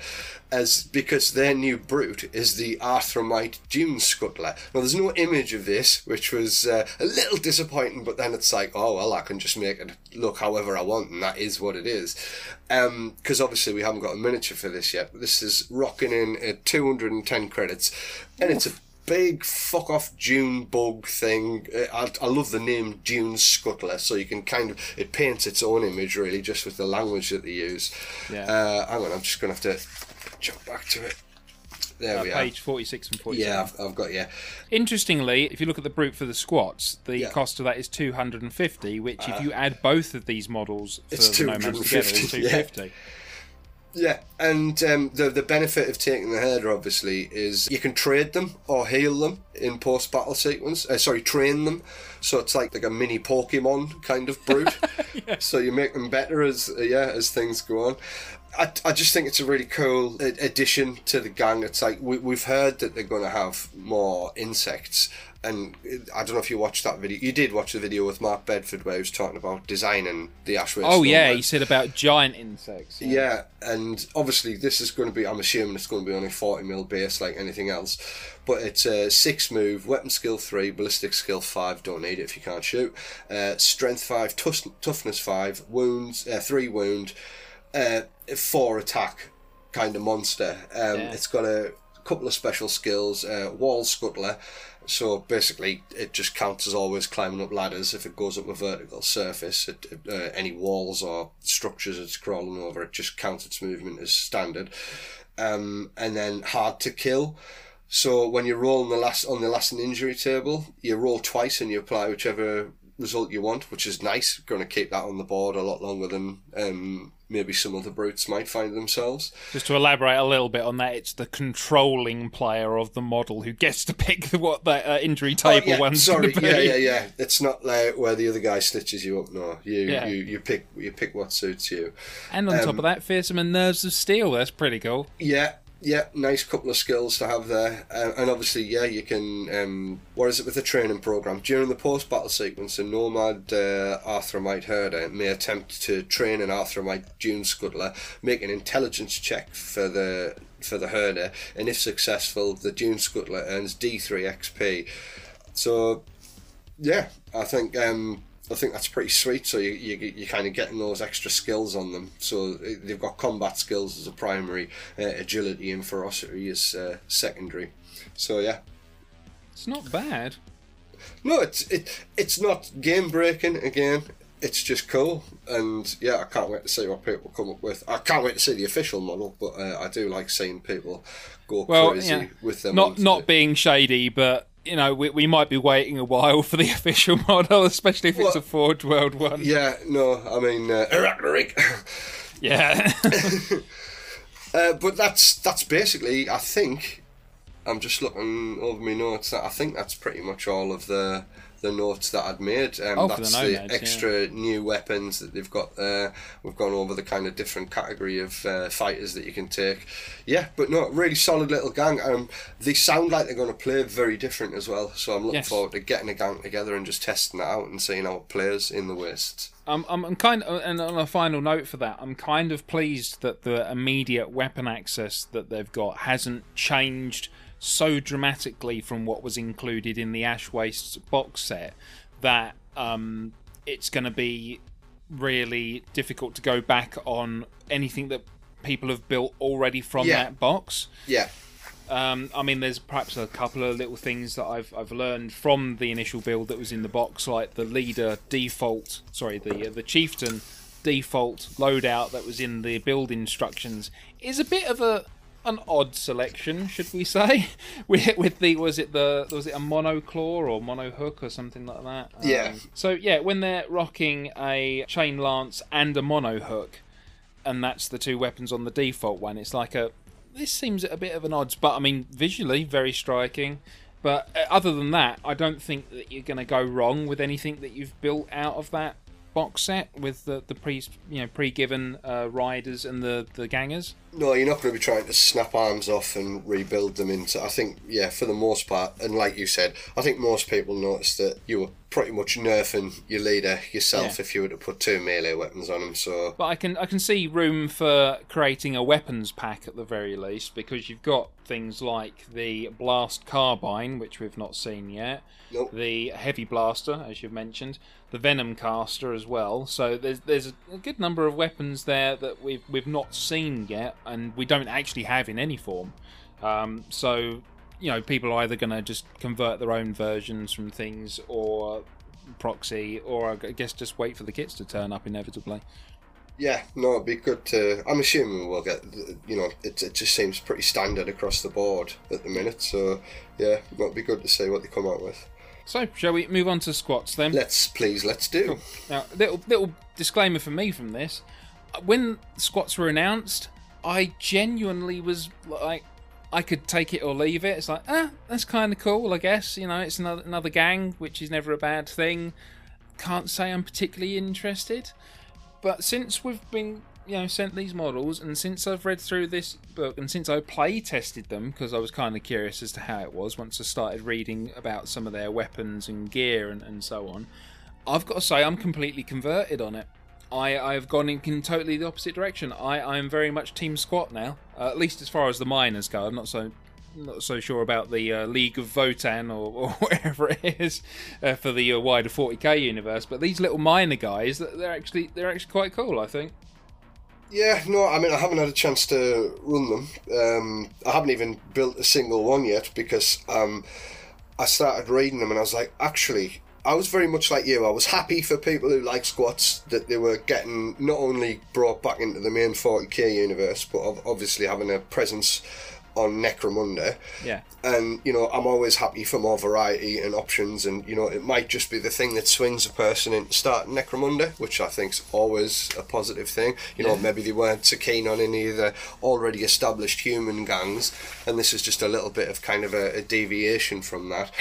But my God, they seem like a really cool little gang. Some really cool skills and tactics. Yeah. But just again, it's that they're not quite Vansar, they're not quite Orlok, they're not quite Goliath. They're a little bit of some of those, but they do it in their own way. Emphasis on the little bit. The little, yeah. But my God, these guys are going to put down volleys and volleys of just concentrated firepower. Oh, when absolutely. You see what their main shtick is, how do you want to go about this? Do you want to talk about the different types and then like the gear that they've got? Or... Yeah, we can just sort of gloss over it as we did with the Nomads, but... One of the things that I do want to sort of mention about squats is, to me, it almost felt like they were a little bit orc-like. Do you know what I mean? It's like lots and lots of firepower DACA going on, kind of tough, you know, kind of squished down bodies. You know what I mean? It's just that kind of vibe that I got from them. Yeah, no, I think there's a definite parallel to be drawn there. I wouldn't tell them that they were like orcs, because I don't no. really like that. But yeah, no, I can definitely see that. Okay, so you got your Ironhead Squat Prospectors. Your Charter Master is your leader, rocking in at 115 credits. Slow, but not as slow as I was thinking. Maybe 3 movement, to be honest. Because did we get 3-inch movement on the Venator creation list? I think there was, yes. I've never played Venators myself, but I think you're right, because you get to pick from different stat lines, don't you? For the different ganger types. Yeah, I think there was a 3-inch, but I can't think of another gang as a standard that's ever had a 3-inch built. No. But basically, they're rocking at the same speed as Vansar, which isn't bad really, considering they're supposed to be like of shorter stature. They're just having to really shift. Yeah, that's it. They're really rattling those feet across the floor. Yeah. You got weapon skill and ballistic skill of 3+, so like. Really solid skills there. Strength 3, which is okay, standard, but toughness 4, which is nice. 3 wounds, like your Orlok leader, which is hell yes. We'll have a bit of that. They're going to soak it up and they're going to keep on coming. Initiative 5+, so not the best initiative. This is where they're going to really kind of struggle. 2 attacks, which is fairly a standard for a leader. Good leadership. Goodwill, good intelligence. In fact, the whole like box out bit for the 2 dice at the end for squats is actually pretty good across the board. Mm-hmm. So, I mean, yes, the initiative for everyone, absolutely terrible, I think, apart from their Jews, interestingly enough. But, you know, a bit more younger, sprightly, so maybe they've got a bit more balance about them. But, yeah, the initiative is terrible, but everything else stat-wise isn't too bad. They don't get the same kind of baked-in goodies that you do with the Nomads, but I think perhaps maybe that's reflected in the costs, because they are the leader is slightly cheaper by 5 credits by comparison. But the equipment that they do get access to as a standard straight away and across all the different ganger types is actually quite surprising, to be honest. Yeah, this is where they shine. They're definitely kind of a tools heavy gang, You only get 8 in the box, which is obviously unique so far. We've always got 10 miniatures, I believe, yes, when it comes to getting a gang. How many did you get in a Redemptionist, actually? Because I don't know if you did get that many in there. I have an unsealed box nearby. I can check for you. Give me a second. 1, 2, 3, 4, 5, 6. Yeah. 6 models. But then they tend to get bunched up with Corridor anyway, don't they? Like, you're very... I mean, I know people do run fully Redemptionist gangs, but to get the most out of Corridor, it helps to kind of mix, really. But anyway, yeah, so less amount of bodies, but then when you see the equipment that they can take... Oh, it's kind absolutely, of like, yes. Yeah, you're going to be wanting to run these as tooled up as possible, I think, because that's where they really shine.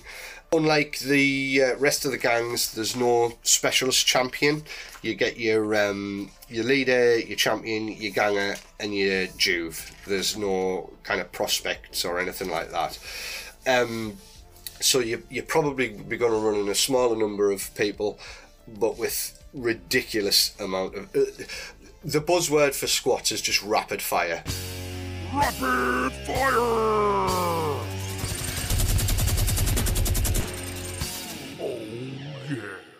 They get yes, rapid fire everything. I mean, if they had boxing gloves, they would be rapid fire. It's just ridiculous. Anything that already has rapid fire that other gangs have, they get extra. They get an extra rapid fire on top of it. Even their flamers come with their fire. All of the flame weapons have firestorm trait attached to it, which is essentially a rapid fire flamer. It's crackers. They have a stub pistol that's rapid fire. It's just insane.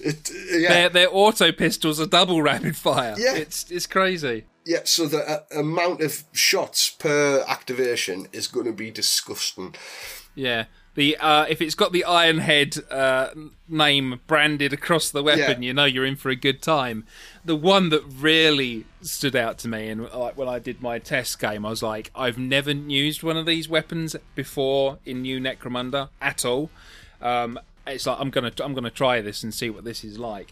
The Ironhead Melter Gun, 155 credits, so not cheap, but it's a rapid fire melter gun. Yeah. But it's rapid fire melter on a 5+ ammo roll.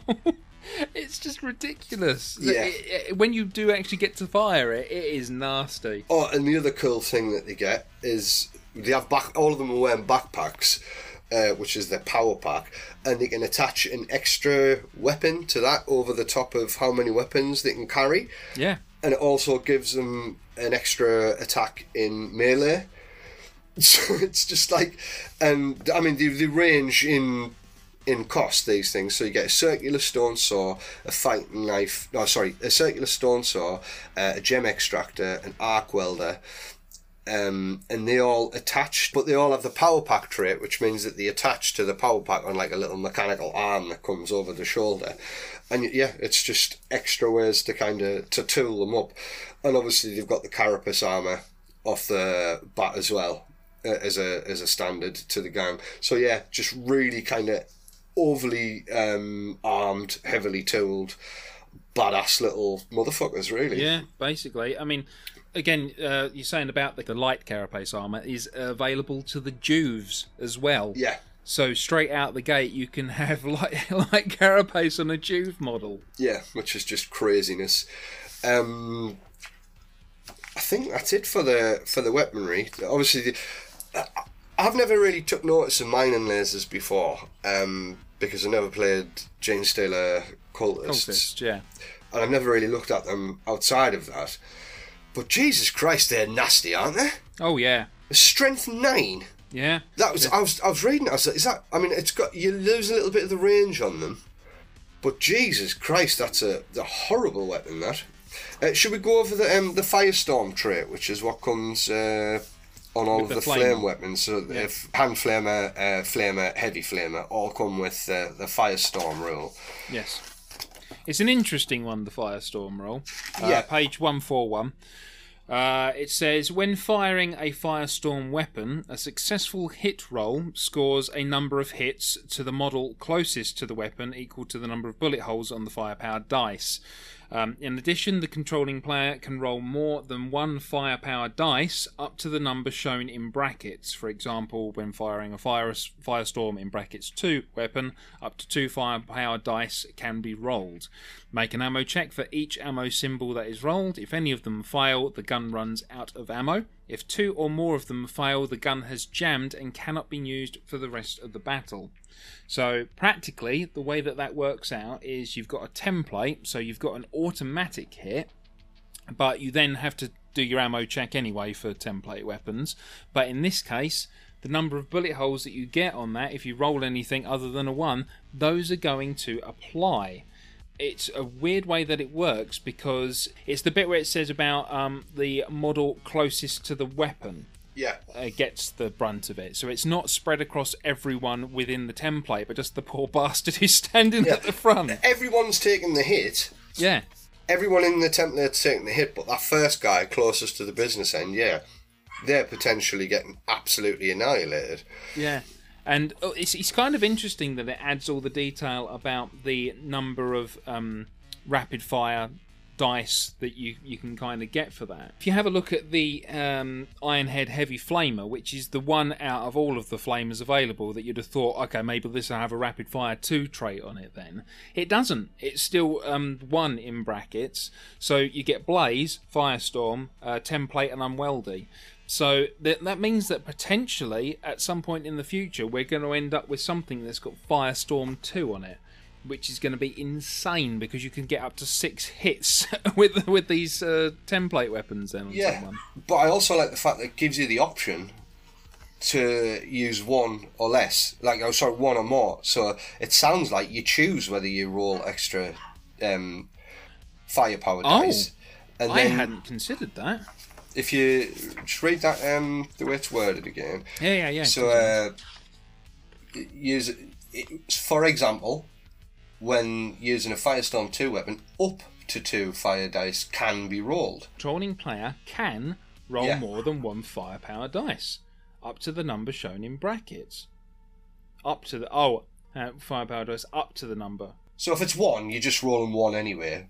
Yeah. But that would suggest you have to roll 1. It can roll more than 1 if there's more in the brackets. So if you had a Firestorm 2 weapon, you could roll 1, just a standard, 1 firepower dice, or you could choose to roll 2. So if you're up against something that's a bit nastier than normal, you might want to kind of risk running out of ammo or having your gun jam. Again, it's just a cool little addition to make the weapon different, but it's not like game chain, because you're taking a lot of risks. All of the flamer weapons have really high ammo re-rolls. A lot of them are scarce. You know what I mean? Their fuel source is scarce. So it's a risky weapon sometimes to take a flamer. But it's just rapid fire across the board. Literally everything is rapid fire. Even flamers are somehow rapid fire. Their bolt guns are worth a mention as well, because it's exactly the same stats and everything else as you'd expect from a normal bolt gun, apart from rapid fire 2. So up to 6 hits with your standard profile for a bolt gun. Rock's in at 95 credits for the privilege, though. So it really ups the cost. But I have tried it, and when it hits pretty well, because a couple of times in my test game that I ran, I got 5 bullet holes roll up on those 2 dice, and it just lays waste. It's almost as good as a heavy bolter, but you're not paying quite the same for it. You've not got to worry about the suspensor that comes along with it as well. And bear in mind that pretty much, I'm just going to double check this before I say it, but I believe, even the Jews can take them. Admittedly, you're looking at a ballistic skill 5+, so you might want to be doing that at short range, but they can take them. Yeah, no, they're definitely the tilled up boys. They've kind of knocked Vansar off the board as the boys with the guns. What you lack in ballistic skill, because they tend to be 3s and 4s across the board as opposed to 2s and 3s of Vansar. They make up for the fact that they can soak up a lot of punishment with that extra toughness. Yes, very much so. Especially the test game that I did, I randomly rolled up the weather effect where there's radiation and you just lose a toughness if you're outside structure at the end of the round. So you could literally just stand there if you're up against a toughness 3 guy and go, okay, I'm not moving anywhere, I'm just going to wait for you to die off. And you know, so that extra toughness always helps. Well, absolutely. Also, although they're not like necessarily built for melee, with the addition of getting the power pack weapons, which is giving them that extra attack, and the fact that they can kind of, they've got the toughness to see them through, it makes them a little bit more solid and meaty in combat as well, which again, they've got the solid shot of Orlok but with more rapid fire. They've got the amount of guns and tech to compete with Van Saar. Skill access as well. Yeah, and still massively uniquely their own thing.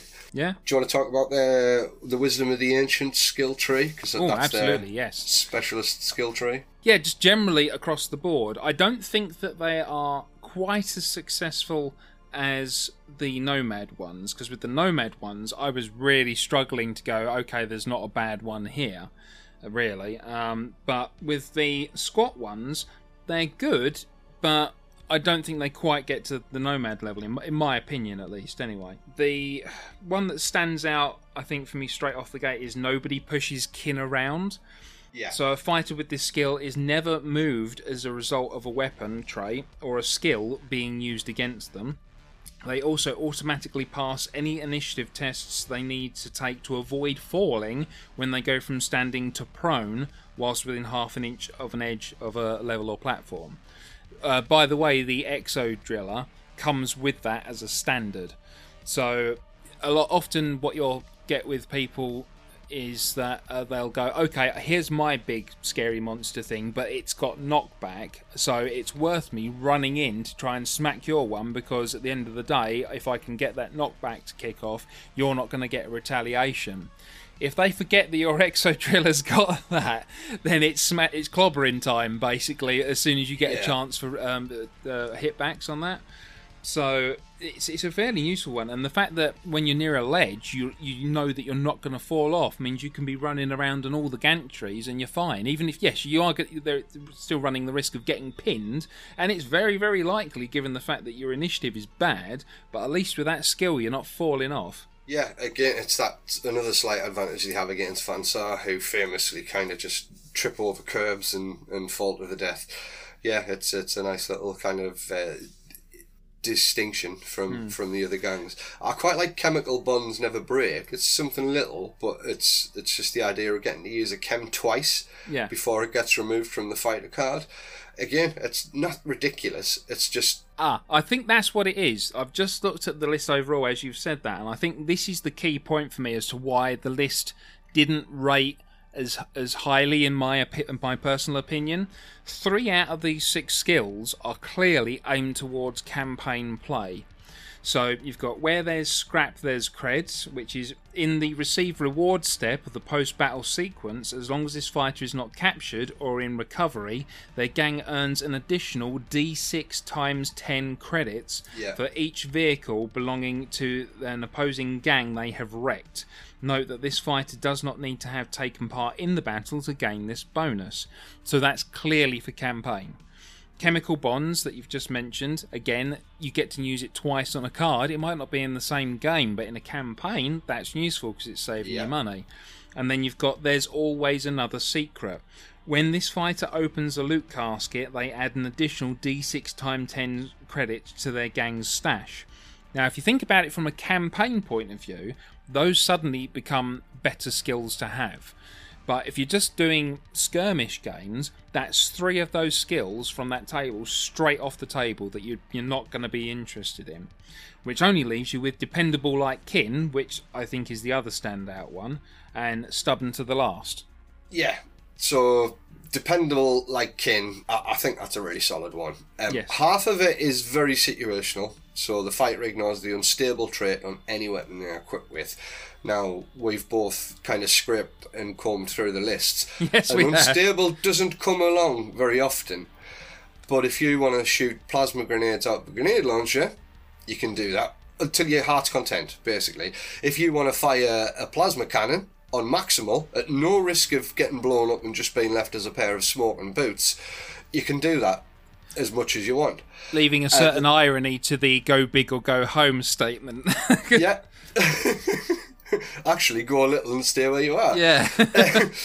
The second part of it is probably going to come into effect more often, and that's any weapon they're equipped... Oh, sorry. You may re-roll any ammo checks that you have to take. Now, that's really... That's a solid skill in Necromunda.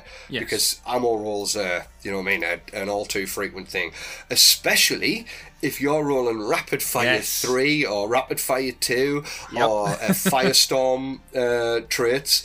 It's just giving you that extra chance to stay in the game and keep your gun loaded, basically. Absolutely. That's kind of similar to the Arachnarig thing, isn't it? You get to re-roll ammo checks or something like that, don't you? That's the twin linked, isn't it? So you get the better. Yeah. The thing about the creds, now, what the designers had said in response to some people because people have been like, oh, it's ridiculous, I can't make the creds, I'm not making enough money. And it's like, no, that's the whole point. The Ash Wastes isn't like the Hive. There isn't always the ability to go and sell stuff or free, dig around for cash. You scrape and buy. The elements are out to kill you, you know what I mean? The chances of you scraping through are really slim. Whereas if you've got a really expensive gang, which is what the Ironhead prospectors are, you're not getting a lot of bodies on the board with a lot of gear. This is kind of it's catered to campaign play, but it means that as a gang who has a lot of high price equipment, you're going to be able to get the funds in to access that equipment, which you're really going to need as the kin. They're not the fastest. They're not the, they haven't got the craziest kind of hooks and gimmicks to get them through it. They've got to rely on that kit. So it's like, it's the one instance where it's almost like toys before boys. Yeah. And at least they've got normal access to trading posts, which means grapnels. So dwarfs whizzing through the air 12 inches on a grapnel. 12 inches a time, yeah. Yeah. It's the time-honoured tradition of I've got a slow gang and let's get more grapnels. But yeah, you're right about the cost. So in campaign, those three skills that we've kind of touched on there are going to be really useful, because that list that I made, I had 8 bodies in it. The leader came in at 353 credits, and the champ who had the heavy stubber was 350 credits. The specialist ganger had the melter gun, and that was 285, and those the first two had carapace on, the rest of them all had mesh, and then various versions of like auto gun, bolt gun, stub gun, auto pistol, just to sort of get all those rapid fire weapons in and just see how they performed. So as a test list, that I had to run that as a 1,500 point list to get that in. It's that expensive. So these extra money making skills for your squad are going to be very, very useful. Yeah. The skill access that they've got outside of Wisdom of the Ancients, if I have a quick look, Savant, does that feature in? Yes, Savant is a secondary for the leader, and that's the only one. It doesn't factor in at all for any of the gang members. So it's an alternative way to access some of that the resource money there, I think. Yeah. But yeah, so as we can see from that, the squats I think are really interesting. You get certain bits out of certain other gangs, all kind of squished into one little package. But it's just going to be interesting to see how they go. I think they're all about the flavour. I'm not 100% certain at this point how they would do in campaign, especially up close, because yes, you do have some quite snacky close combat weapons, but I didn't actually get in my test game, I didn't even create myself a sort of setup scenario for doing close combat, so I still don't know at this point how that's going to work out. The potential is definitely there for them, because especially with that power pack trait on those weapons, because I've got the leader that I built had the power pick. Oh, and that's, speaking of which, power pick, First typo that I found in this book was the power pick, because instead of it being a -3 AP, it's got a plus symbol, which is crazy. It's clearly a typo, and I expect that probably day one they could put out a release on that to update the thing if they want to, but they probably wait until they've got a few more things going. Yep, we kind of fucked up there, guys. That's supposed to be a -3 AP, because otherwise you're giving somebody who's got no armor, suddenly they've got a 3-up save. Yeah, it's crazy. So, but yeah, power. My leader had a power pick, an arc welder, and a stub gun. So they could use all three of those on the attack, and you're getting an extra attack dice for it. So you get your 2 as a standard for a leader, 1 for dual wielding, 1 for charging. So that's your 4, and then you get a 5th one just because you've got an extra weapon that's got this power pack trait on it. You could then, because of the way that works, have another one on top of that, so you could go in with 6 dice. So it adds up pretty quick, and it doesn't necessarily reflect in the cost of that, because a circular stone saw does have the power pack trait, but it's only 25 credits. So you could easily get yourself an extra attack dice on that straight off. Absolutely.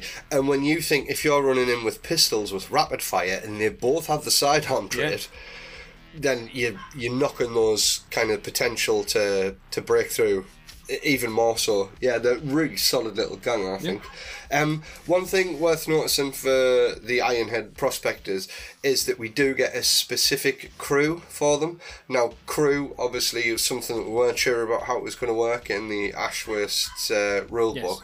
But now, basically, we do know exactly how it's going to work, and we can probably make some educated guesses as to how it's going to work moving forward. The crews so far, Orlok and Ironhead have their own named specific ones. Guild of Coin have a specific crew. And then everyone else, every other gang has to use the generic kind of crew at the moment. They all have different stats. So the Ironhead Squat is the same stats as the Guild of Coin, which are better than the generic crew, but none of them are quite as good as the Orlok crew, which have the better stats at the moment so far. I'm assuming we'll see kind of where the different house gangs have their own specific crews as books come out, that we'll see, like, they'll have certain stats that are improved over others. Yeah. Yeah, I just thought that mentioning. Oh, absolutely, and I completely agree. I reckon we've got potential for seeing all kinds of additional crew types coming out in the future that are perhaps applicable to everyone, or it might be certain gangs specifically. Absolutely, yeah. And obviously it is another thing that's new to crews, because it's a new kind of aspect of the game, is they get an equipment list, so it's like a house list that's available to them. So they have the vehicles that they can take, the weapons that they can take, and the war gear that they can take, and that's dictated within the book itself. Obviously that's opened up to further options when you get into the campaign, but from creation you're limited to what vehicles and weapons and everything you can take. But yeah, no, again, I think they're a really solid little gang. Any standout tactics cards for you? Because I've got 2 in particular. Well, you read them out then. Right, well, the first one, which I thought was pretty cool, and again, it's an immediately cool one, in my opinion, is Fire in the Hole. Which is play this gang tactic at the start of the battle after both sides have deployed, but before the first round. For the duration of this battle, D3 friendly fighters of your choice count as being equipped with blasting charges. So if you get lucky on that, you've suddenly just gained over 100 credits worth of equipment in the form of very nasty grenades. Yeah, really horrible. But very, very fitting for what are supposed to be kind of minors. It makes sense. Absolutely, yes. The other one that kind of stuck out to me was Death Blow, which is play this gang tactic when resolving damage on an enemy fighter as a result of an attack made by a friendly model after rolling the injury dice. So it's after you've rolled the dice, okay? So you get to see what happens first before you go, oh, I'm playing this. If you roll 2 or more results of seriously injured, the enemy fighter is taken out of action instead. That, for a gang that has access to many, many rapid-fire weapons that aren't exactly light on the strength and AP, is really strong in my opinion. Yeah. Because you roll, let's say you take just an ordinary bolt gun, which is what, -1 AP for a. I'm sorry, I say the words ordinary bolt gun. What I mean is when you take an Ironhead bolt gun with rapid fire 2 and you roll 5 hits on it at -1 AP and you're shooting at someone that probably doesn't even have any armour, at best they've got like flak, that suddenly takes that away. You then go on to rolling the, let's say it's a gang up, that's immediately 5 injury dice that you're rolling. And how many times have you rolled seriously injured on, you know, rapid fire or situations where you're rolling multiple injury dice? It happens quite a lot, and statistically it'll happen a lot as well. So in this case you can just go, damn it, I really wanted that model off the table, oh well, I'm just going to play this tactics card, now they're gone. I don't have to run over and coup de grace them, they're just gone. Yeah, sometimes it can be really frustrating when you're rolling multiple dice and you get multiple seriously injured, because they're just stacks. Yeah, and it's like, oh, damn it, you seriously injured 3 times. That doesn't make any sense. I mean, in a close combat situation, it's not the worst thing, because you're like, okay, I ran into this fight knowing that this was a possibility, and so I'll take the hit and go, all right, coup de grace. If it's important, get rid of them, or you can just leave them to bleed out and let someone else run in and get the XP. But in this instance, it's a case of, I've just shot at someone, rapid fire. I'm not within a situation to get to them in any kind of time efficient way because of my movement 4. So, okay, what I'm going to do then is just use this card. And I just thought it was a really good card that's going to come in useful pretty much any time you play. Yeah. Yeah, because a lot of them are kind of... situational to the waist, so again you're going to get ones that affect visibility, give you better visibility. You get one to increase your ballistic skill for 1 attack, and like assault tunnel, so again essentially you gain an infiltrate, like a smaller version of infiltrate for 1 of your fighters. Really solid tactics card at the start, I think. Nothing ridiculous. I mean, even Deathblow, I don't think's OP. Oh, no. I think it's just a nice little kind of... Bearing in mind, you only get to do it once, and that's your card burn. And if you use the system that we've been using recently, where you build a deck, which is a fairly common thing, in our case, deck of 20, then you pick randomly, drawing above the number that you have set for the scenario, which is often 2, so in our case it tends to be like 4 cards you draw, pick the ones you want out of the 4 down to 2, so there's the element of randomness in there. But for the last campaign we added in burning cards as well, so you can have the cards laid out for your game. If you don't use them, that's fine, they go back in the deck, but if you actually use them in a game, they're burnt until you get all the way through the deck, and then you can start again from scratch, which means that you are going to end up at some point using every single card in the deck, because something that happens if you're randomizing is that you're never going to get to use all of them, but you still want, if you've spent all that time building a deck of 20 cards, you want to use the cards that are in there because you've specifically customized them for your gang. So it keeps the randomized element in there, but it also means that you're using all of them. So in that kind of instance, again, that's a card that you're not going to see for the rest of the campaign potentially if you're slow on using your tactics cards. So yeah, it's a one-time, one-use kind of thing. I think you're absolutely right. It's not OP, but it's just nicely balanced. Yeah. So squats, pretty cool. I think most people there would be able to go, all right, I can see why you might have changed your mind a bit. They've got some pretty cool aspects. But yeah, shall we move on then to talking about the customised vehicles? Because I think that's going to be the other major draw from this book. Yeah, the Wasteland Workshop. So essentially, like Steve said, it's Build-A-Bear, but with vehicles, essentially. Now, it's broken into 2 parts. You've got your literal like custom vehicle, you build what you want, with some limitations, but we'll talk about those. Then it talks about the upgrades and the war gear, but then it also has a list for the Gene Stealer cultist vehicles that we mentioned earlier as well. So yeah, really quite in depth, really cool. What I do like about it is that anything you design is considered like you've just put it together. It's not a mass produced vehicle, it's not a house produced vehicle, it's just you could have cobbled this together from like 100 different machines and made something that's going to kind of very Mad Max. Yes. I mean, literally Mad Max. Which is nice, because we've seen so many people making beautiful vehicles, and I was worried until this book came out that, oh, what happens if it comes out and they can't use that for whatever reason? I'm not really worried anymore. No, I think there's a way you could find to represent most things using this.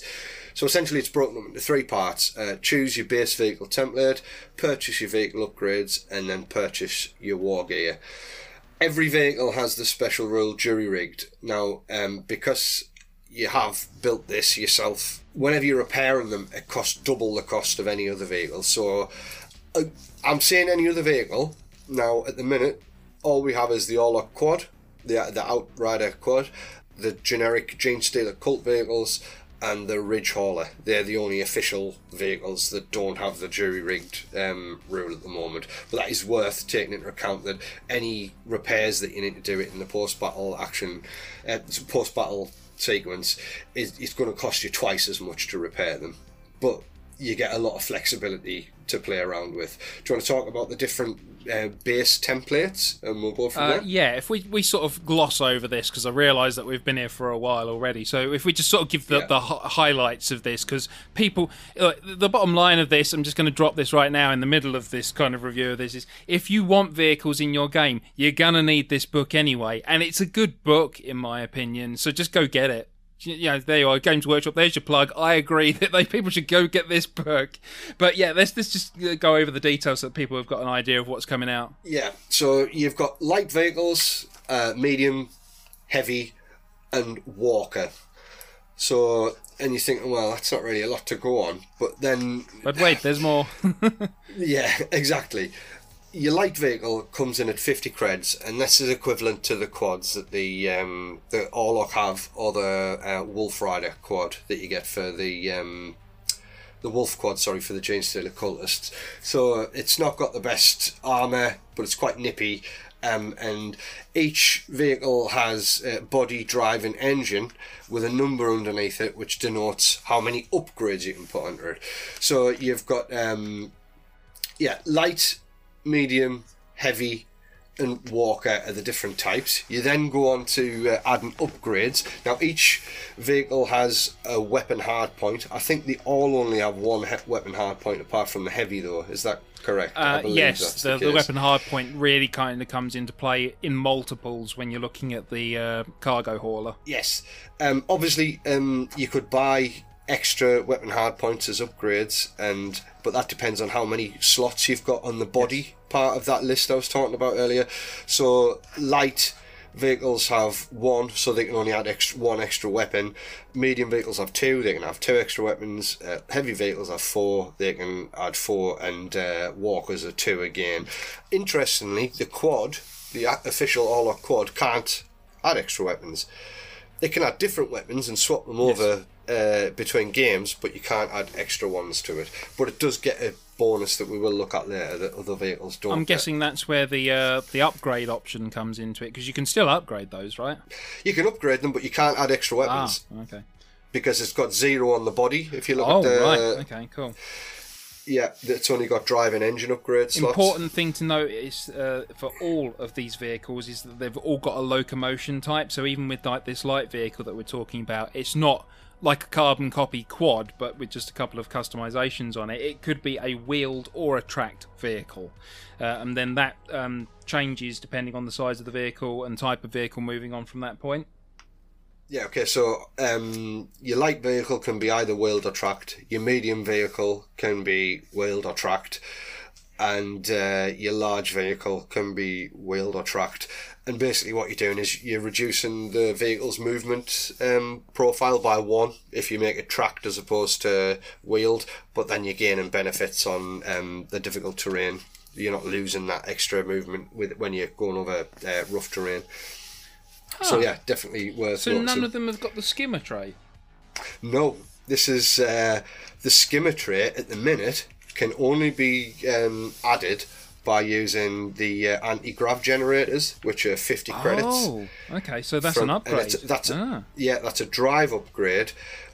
Rare 10 for everyone, except for Vansai, I get that for rare 8. But these are all custom vehicles, that's how they're referred to in the book. And then you've got custom vehicle equipment lists. Now, at creation, it's quite a limited list. And you, it's got a list of the different body upgrades you can take, the different drive upgrades you can take, and the different engine upgrades you can take, and the kind of weapons that you can take. Now, you can take others once you get to campaign, so trading post, you can buy extra things for them. So, hang on, I've made a list of this. So, there's 29 upgrades altogether for vehicles, and these can go across all vehicles, not just custom vehicles. I'm just explaining to the listeners. So, there's 29 in total. You get 14 body upgrades, but you can only access 5 of those at creation. You get 7 drive upgrades, but you can only access 3 of those at creation. And you get 8 engine upgrades, and you can only access 3 of those at creation. And worth noting that, unless otherwise stated, no upgrade can be fitted more than once. No. The war gear that you can add as well, there's no limit on how much war gear you take. It's just that you can't double up on war gear. It's just one of each again.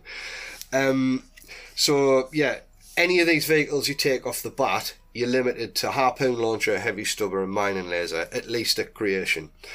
You can also add special weapons onto weapon hardpoints as opposed to heavy, so you could take a grenade launcher or a long las. Or you can take basic weapons, which would be an auto gun or a las gun, and they all have to be added to weapon hard points. So some of them only have 1, some of them are 2, some of them you can add extras to. But yeah, you don't necessarily have to have a heavy weapon on a vehicle, which I think is interesting. It's going to reduce the cost a lot if you're not running heavies, but obviously it's going to make it give it less of a punch in game. Yeah.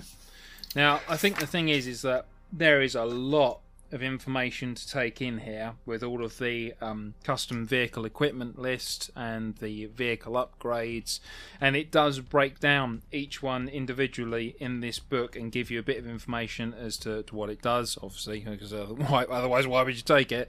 But because of the sheer number of them, I don't think it's worth us going into any particular details for this session of talking about this. Because we'll be here for another hour at least, easy on this. Yeah. So I tell you what, listeners, if you are listening to this right now and you want us to sit here and break down all of these in a separate Shooting the Shit in the next episode, I'm quite happy to do that. But you let us know on the Discord or on the Facebook group that you want that to happen, and then we'll do it. Otherwise, we'll move on to something else. But just as a very, very quick overview, there is a lot of really cool stuff in here to really customise your vehicles out the wazoo. So, well worth it. Yeah, there's ways to make them faster, ways to make them better on different types of terrain, ways to make them easier at handling so that you're getting them started quicker, you're getting better results from your loss of control tests. There's ways to make them faster, go further. Yeah, some of them even make them fly, apparently, and turn them into grav, anti-grav vehicles. There's ways to, you can add, like, sections on some of the vehicles where people can stand without having to take initiative checks. It's really, really, like I say, there's 29 possible upgrades, and the variables in that, with obviously your basic kind of 4 types of base vehicle, and then all of the vehicles that are going to be coming out, we'll assume, along the road. It's so many moving parts that it just makes for so much variety. Yeah. And then of course there's as you say, the war gear on top of that, which is even more options. So yeah, loads and loads of different things there. When this book does land for you people, you're gonna love it, I think, honestly. If you've been waiting all this time to get older vehicles, this is the one that you want. Yeah, definitely. I think I've seen the price. All of the retailers release the price lists, don't they? And I don't know if it's a leak or what, or if it's supposed to be known, but I think it's 30 quid for this book, and I have to say, I would absolutely pay the money for it. I think it's well worth its money. This is essentially everything you need to get vehicles into Necromunda. Yeah. You don't need any more. Yes, you could benefit from having the campaign or the expanded weather or regional effects, but just to get a flavour and just to get some vehicles on the board and running around, this is everything, essentially. Quick note on the cargo hauler, the Cargo 8 Ridge Hauler then perhaps. It is in here. All the details you need for running it are here. How much detail do we want to go in on this one? I mean, you've got all the bits for the trailers that you can purchase, 230 credits for the vehicle itself, tons of upgrades and body upgrades, you know, like extra armor and stuff like that. Not that you really need it on the standard stats that it's got with its toughness and so on, but, you know, there's so much that you can do with it. And also, which was quite nice, there's actually 4 whole pages dedicated to just artwork of how you might want to kit out your vehicle differently for the hauler. So I think with the Ridge Hauler, it's a beautiful kit. It's got some really cool flexible rules in there, but also I think it's going to be very specific to scenarios that you're writing with your friends or campaigns, or I don't think the price it comes in at and how kind of situational it is. I do wonder if it's going to be more of a kind of a special scenario written thing. I mean, that's not how it's written. It's written as a vehicle that anyone can take, so you can get one for your gang if you want one. But it's I don't know how often you'd actually want to be running these as one of these as part of the gang. I mean, if you think you've got 400 credits on top of your 1,000, you could spend that easily just on the Ridge Hauler, like without even batting an eyelid. What if you took a Ridge Hauler on one trailer? That's 360 credits there. That's without any weapons or anything like that. So. The other thing that I suppose it's really worth a quick mention is that I did also get sent Vesper Minx Modena, the Orlok Bounty Hunter. By the sheer fact that it says Orlok Bounty Hunter, I'm assuming that the 245 credits that you spend on her is going to be for the one game only. Yeah, I, honestly, other than sort of confirming my thoughts, my speculation before has actually turned out to be right, which is that all the extra bits on that quad bike are Forge World resin on top of a standard plastic sprue that you get for one of the quad bikes. We've seen everything for it already in the Warhammer community previews. The only other thing that's perhaps worth mentioning is the rocket launcher itself, which is called Mischief, interestingly, which has frag rockets and crag rockets, and that's it. It's nothing else sort of funky on top of that. There's a custom stub gun, which the driver will be able to use there as well. So in certain instances of vehicles, you can fire ordinary weapons. So that'll be the one that you'll want for that. But she's got Jinx and Trick Shot. So Jinx would be one of the new driving skill tree skills there as well. But it's just a really cool model, and as with a lot of the Forge World ones, if you like the look of it, you like the idea of including it in your gang, then it's for you. If you don't like the look of it, it is not necessary at all. And I know that unfortunately a lot of bounty hunters don't tend to see a lot of play in games, so it might be one that just ends up sitting as a nice little viewing piece in your cupboard for all your models. But I mean, you could run it as a standard kind of Orlok quad and just purchase a missile launcher. It doesn't have to take those special rules and be that special character, if that's the way you want to just get, because it's a gorgeous looking model from from the images I've seen. As I say, it was before I got sent it an insta buy for me, as part of a wider Orlok gang, especially in sort of campaign and so forth. Although I think it might benefit more from just running a higher points list, and for your vehicles, you just go, all right, well, yes, technically a bounty hunter, but it is a vehicle as well, so I'm just going to use my 400 extra credits and buy her into the gang that I'm building for your skirmish. So that'd be a good way of doing it. I did think it was interesting that she's not in the book. Yeah, she's not in the book at all, but you do get a nice little booklet with actually some very elaborate coloured build instructions as well, which I've not seen before for anything from Forge World, so that was nice. But we've not got any additional character in this book. It's all for the gangs, isn't it? So you've got like the Bug Wrangler, and then you've got the Exodriller thing, which is pretty cool. The Beast. The Beast Master as a hanger-on is the one generic hanger-on. But you've not got any sort of like those side box additional characters like Alice. No, things like that. There's no named characters or anything like that. No, it's all been very generic through the book. Is it worth noting that essentially there's nothing really Orlok in here? You get expanded detail for the Outrider quad, which is good. It's a solid little vehicle. Like I said, it's got no ability to take extra weapon hard points, but it has a special skill of dedicated gunner, which was something we didn't get in the little booklet that came with Ash Wastes. And basically, you can move your full movement characteristic and shoot instead of only moving half, like most other vehicles have to, because it's got, I'm assuming it's the person sat on the seat operating the gun. It's just essentially the same. It's got a limited amount of upgrades, weaponry that you can take at creation. Obviously, that opens up through campaign. So you can still only take the harpoon launcher and heavy bolter. So if you had built it like that, you haven't made it redundant, or you're not thinking, oh shit, I wish I took this instead, because you didn't really get much of an option with that. You shouldn't have glued that peg hole at the back with the quad bike. That's what I'm going to say. We all knew it was going to happen. You shouldn't have done it. Especially as you can buy extra arc faces as well as you upgrade your vehicle. I think it's what 15 credits an arc face, so you could turn a 360 degree turnable weapon for 45 credits, which seems well worth it in my opinion. And that's on any arc facing point. I think that's not limited by the shape of the vehicle. So, for example, the Cargo 8 Ridge Hauler thing. That's got certain weapons where it has to have an arc facing of like to the left or to the right, because it's sort of like built into the cab itself, so it can't turn all the way around. Yeah, which makes sense. Oh, absolutely. You couldn't really shoot it through the back of the truck.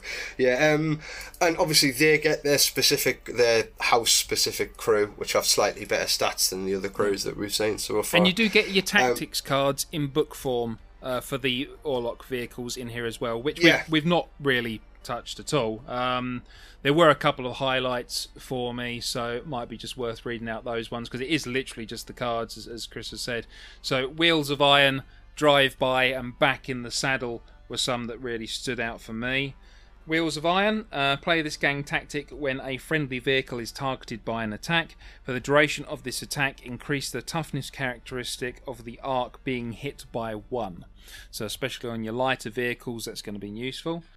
For Drive-By, it's play this gang tactic when activating a friendly vehicle. For the duration of this activation, the vehicle treats the move and shoot basic action as a simple action. And that has come in useful when I've been using the vehicles already, because you do get to shoot twice, essentially. And then the last one, as I mentioned, was Back in the Saddle, which is play this gang tactic when activating a friendly fighter with the mounted condition who is prone and pinned. So if you're going to be buying dirt bikes for your gangers, this is the one. The fighter immediately becomes standing and active without using any actions. So it's kind of like, what's the one? Spring Up for Escher, but without the test and not as a skill. So it's a one-use card. You don't have to worry about anything. You're back on your feet and good to go. So I just thought that was pretty cool.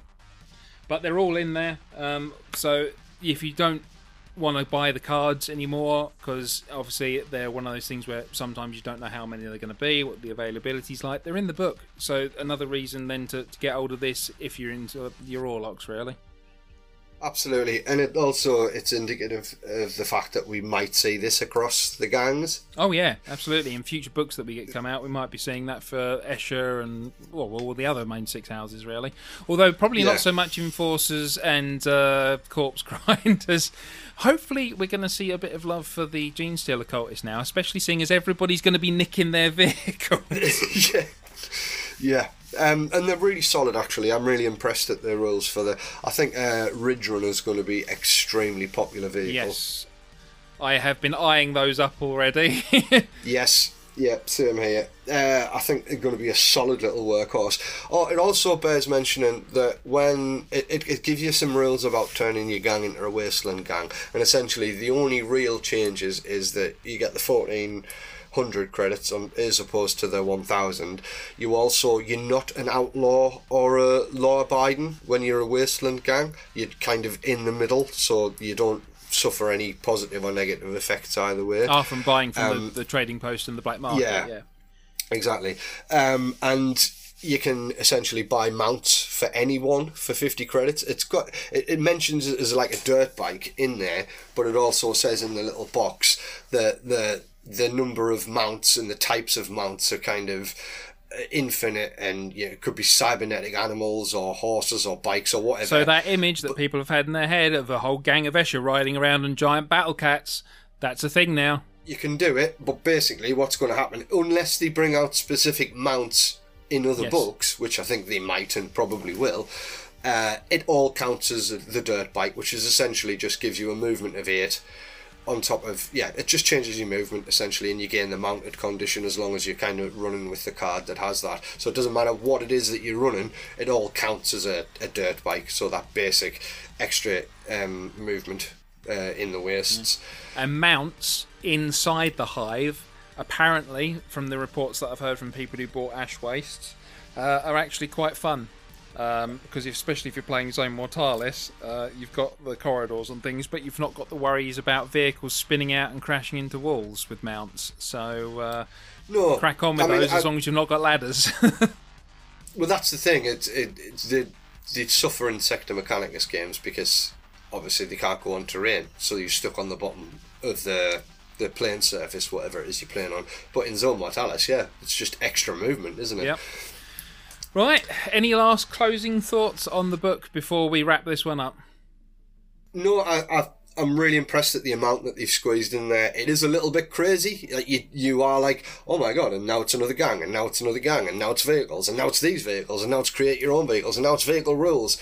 But I think they've done a great job with it. I'm really impressed, and hopefully all those people who were like, well, I'm not paying for the Ash Waste box set, I don't want it, and all those people who were like, well, we should have just got this, well, you've got it, it's there. Stop your moaning, now you got it. Again, just to reiterate what you said earlier, highly recommend it, no qualms. I wouldn't feel like I'd robbed anyone or pushed anyone in the wrong direction or coerced them.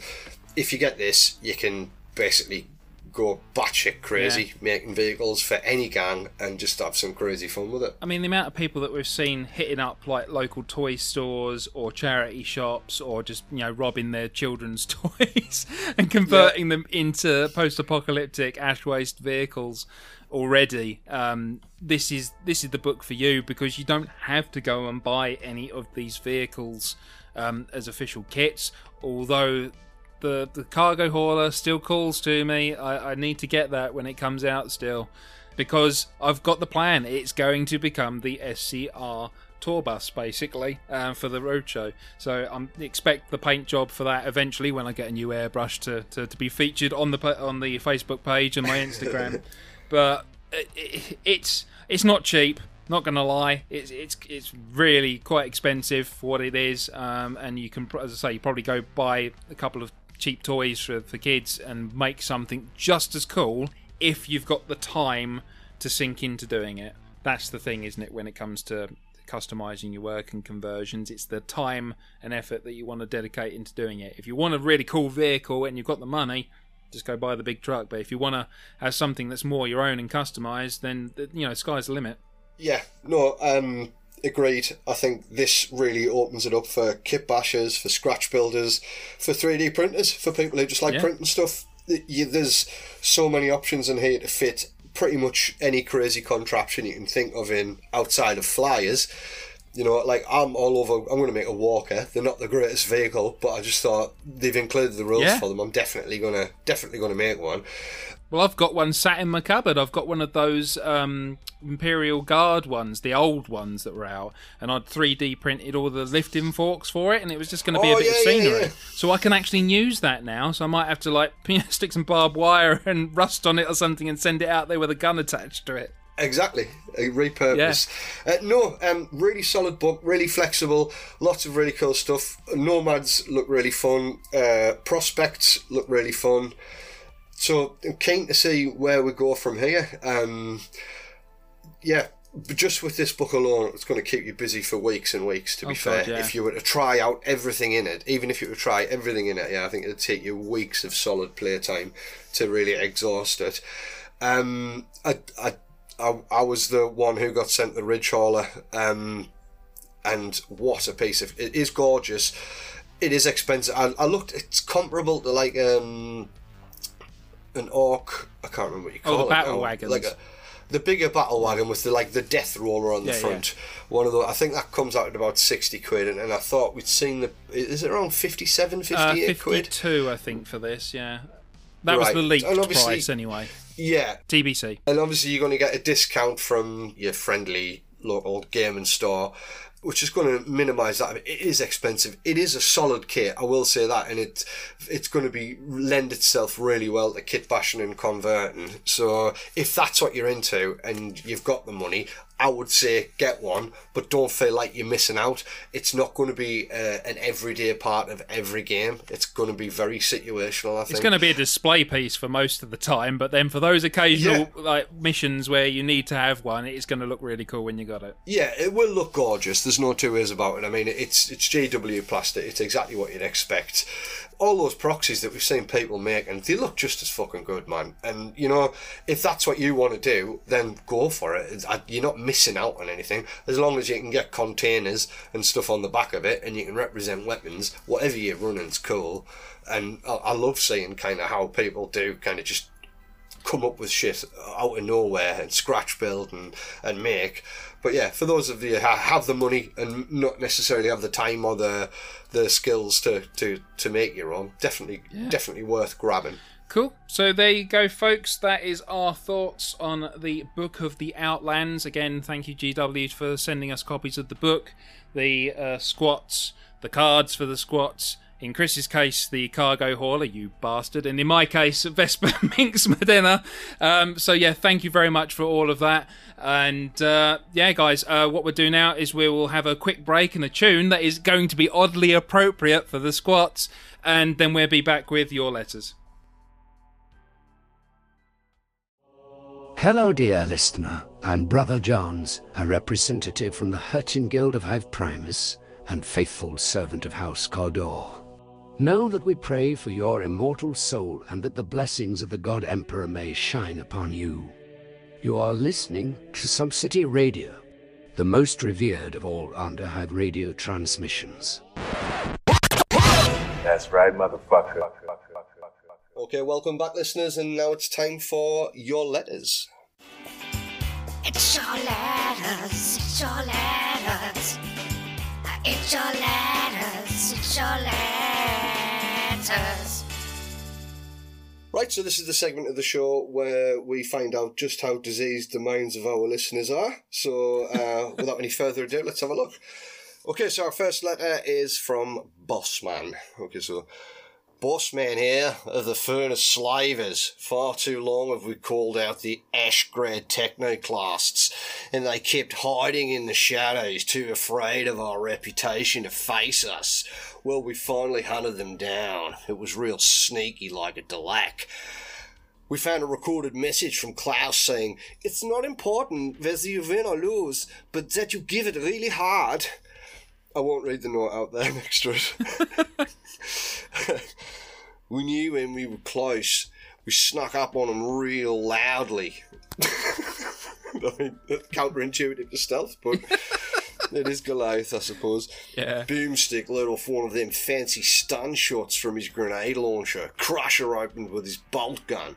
They shot back with those pesky little las guns, but they was no match for our furnace plates, and our boys stood strong. Mr. Big shoved some slime up his nose, sending him crazy. He legged it towards those pesky rad boys faster than I've ever seen a Goliath move. He mowed a couple down in a flurry of blows with his pulverizers before an ambot tried ripping him apart. Maybe it was the slime that knocked him out. Maybe the ambot sang him a lullaby. I dunno, but he sure slept well that night. The dome started collapsing with valuable crystals raining everywhere. Most of the boys were too distracted with filling their pockets with riches. Me and young Deadeye, though, geez, he's a good lad, kept pushing at the pesky rad boys. Me croc Teefy took a hit on his tanks and knocked him out. And that was it. I was pissed. I pushed forward, lining gangers up one by one, swinging at him with my power hammer and knocking him out of the dome. Couldn't get his power working. Something was draining it. But you know, a hammer's still a hammer. That's good advice. I find that's really valuable life advice. A hammer is still a hammer. It's quite deep for a Goliath, it's really, beautiful, isn't it? Yeah. Profound. Deadeye lit up the rad boy's leader with a melter gun. That barrel was almost right in his face. The rad boy had no hope. Deadeye took on a few gangers with his axe. Reckon he took out about 15 of them. They just kept coming. It was almost like he was in training. One of them got lucky with the butt of his pistol on Deadeye and knocked him out cold. Geez, he's a good lad, that Deadeye is. Mentored him myself from a young ganger right through to a specialist. Might even lead his own crew one day. Is there something going on here? Because he seems to have a lot of nice things to say about Deadeye. I don't know. I turned around to swing at the pesky flying girl that was in front of me, pissing me off even more. But she was gone. I looked round, and they were all gone. Like a delac in the dark. The dome was empty. I trudged over to the Rad Boys leader and bent over his unconscious body. Uh-oh. Said to him, "You can tell your mate Klaus. That's how you give it hard." Oh dear. Wow. Fucking fighting talk. Shots I've been fired here. Deadeye woke from his sleep, still enraged, and we had to keep him pinned down until he calmed down. He promised revenge at the pesky Rad Juve that knocked him out. I thought about going after Klaus, but it's too hard to find one man in this big old hive. So we're hunting down some pain in the ass boys who think that they is the Emperor's favourite people. I think they is the Zions of Zinch. We heard some sort of fuckery is going on, and we needed to sort it out. We also heard Goth Juice will be visiting our part of the hive down under soon. Might have to give him some true Goliath hospitality. Guess I'll clean me hammer for that one. There's been a big thing to write. Me hand hurts, me brain hurts. So I'll sign off now. Until next time, Klaus, watch your back. Bossman, Forge Tyrant of the Furnace Slavers. There you go. There's a lot to unpack there. That was. I mean, well, first off, for a Goliath, very, very eloquent. Extremely. Yeah. Secondly, did Goth Juice have a parole board meeting coming up soon or something that we've not been told about? Because if he's supposed to be getting out soon... Well, we can only assume that that's the case. I mean, he could be doing this unofficially and maybe he's just escaped, but... Yeah, well, I'll have to double check then and see if he's still going to be available for the next war room. But yeah, there's that. And this, I don't know, this felt somewhere between an audition for like a Goliath seeking like acting work and sort of like a manifesto of some kind. I don't know. I know who it is who's wrote that. Oh, right. Yeah, Bossman, Forge Tyrant of the Furnace Slavers. Yeah, they signed it and everything. Yeah. But yeah, no, I'll be having words with somebody about their seeming vendetta with Klaus. Oh dear, yeah. We'll have to see what Klaus has got to say on that. I wonder if he's got something to say next episode about it. Yeah, have Klaus clap back. So. Yeah, absolutely. Okay, so letter two. Bear in mind, listeners, that we're a bit limited for how many letters we're getting out here at the moment because the mail is being sent directly to Sump City Radio studio, and then, of course, we're having to have a few of them forwarded out to us. Yeah, and it's not the most reliable service. Right, okay, so... I heard from some bullgit at the bar that the mayor of Sump City had a fracking garden party with booze and cheese during the zombie plague, while the rest of us poor bastards was fighting for our lives. This high and mighty prick managed to have a garden. Ain't nobody can grow anything down here except algae and fungus. And he's got a garden. It ain't right, I say. It just ain't right. Gaza. P.S. Love the show. Give Natomi my Vox number. I was going to say garden. I mean, it's a bit of a loose term in the Underhive, but, you know, man-eating plants, dangerous things like that. But, yeah, I mean, it's still a bit of a rubbing it in the face of the people, really, isn't it? I think my concern is that the focus of his anger isn't at the party. It's the fact somebody has a garden. Well, yeah. No Gerb letter this time round. No, we miss you, Gerb. Get writing. Definitely get writing. If you're listening, Gerb, come on, send us some more letters. Yeah, again, just a small letter section this month. Yeah. Well, I say a small. One of them was a fucking War and Peace-esque style. Monotribe. That was almost worthy of Pub Tales, that one. No, it was an epic. An absolute epic, yeah. Okay, so... It'll make a good film. So, shall we move on to Patreon? Let's do that. Right, so... thank you very much to these people who have recently signed up to our Patreon, because without you guys making this show and keeping relevant with everything that's going on would be a hell of a lot more difficult. So thank you very much, Evan Warner. And Joe Hunt, thank you. To Nicholas, with little very surprised kind of emoji face at the end of it. El Garrick, thank you. Jason Brake, thank you very much for your contribution. Evan Stock, thanks. Cheers. Oh, Evan Stock Halverson. Sorry, apologies. Thank you. And David Gething. So everyone there, may the Emperor's blessings be upon you for your generous donations to Sump City Radio. So thank you very much, guys. It means a lot to us. Yes, may your loins be supple and powerful. And moving on. So competitions, right. Believe it or not, we're not actually going to do the announcements for the last competition that we set, because we did say that we were going to try and give people a really big time window. Now, bearing in mind that was, what, early May? And we're in the middle of June. That's kind of not far off where we said about the halfway point should be. So by the time we do the next episode, whenever that is, we will definitely announce the winners of that competition. And just as a reminder for you, or if you're just new to the show and you've jumped in on this episode, the competition was to win some Hobby Revolution Kolinsky Sable brushes. And these things are really, really good as well, because me and Chris got sent some test ones, so we can attest to the quality of these. And all we asked you to do was create a Dramatis Personae completely from scratch, kit bash it, build it, paint it, give it a little bit of a backstory, post up the pictures in the Facebook community group. We've had a number of entries already, so thank you to everyone who's actually created one of those to put in for the competition. We've not made any decisions as of yet, because we decided that we definitely still wanted to give you more time. So if you want to get in on that now, there is still time to do it. I would say you're probably looking at least another month. Yeah, so definitely worth taking advantage of.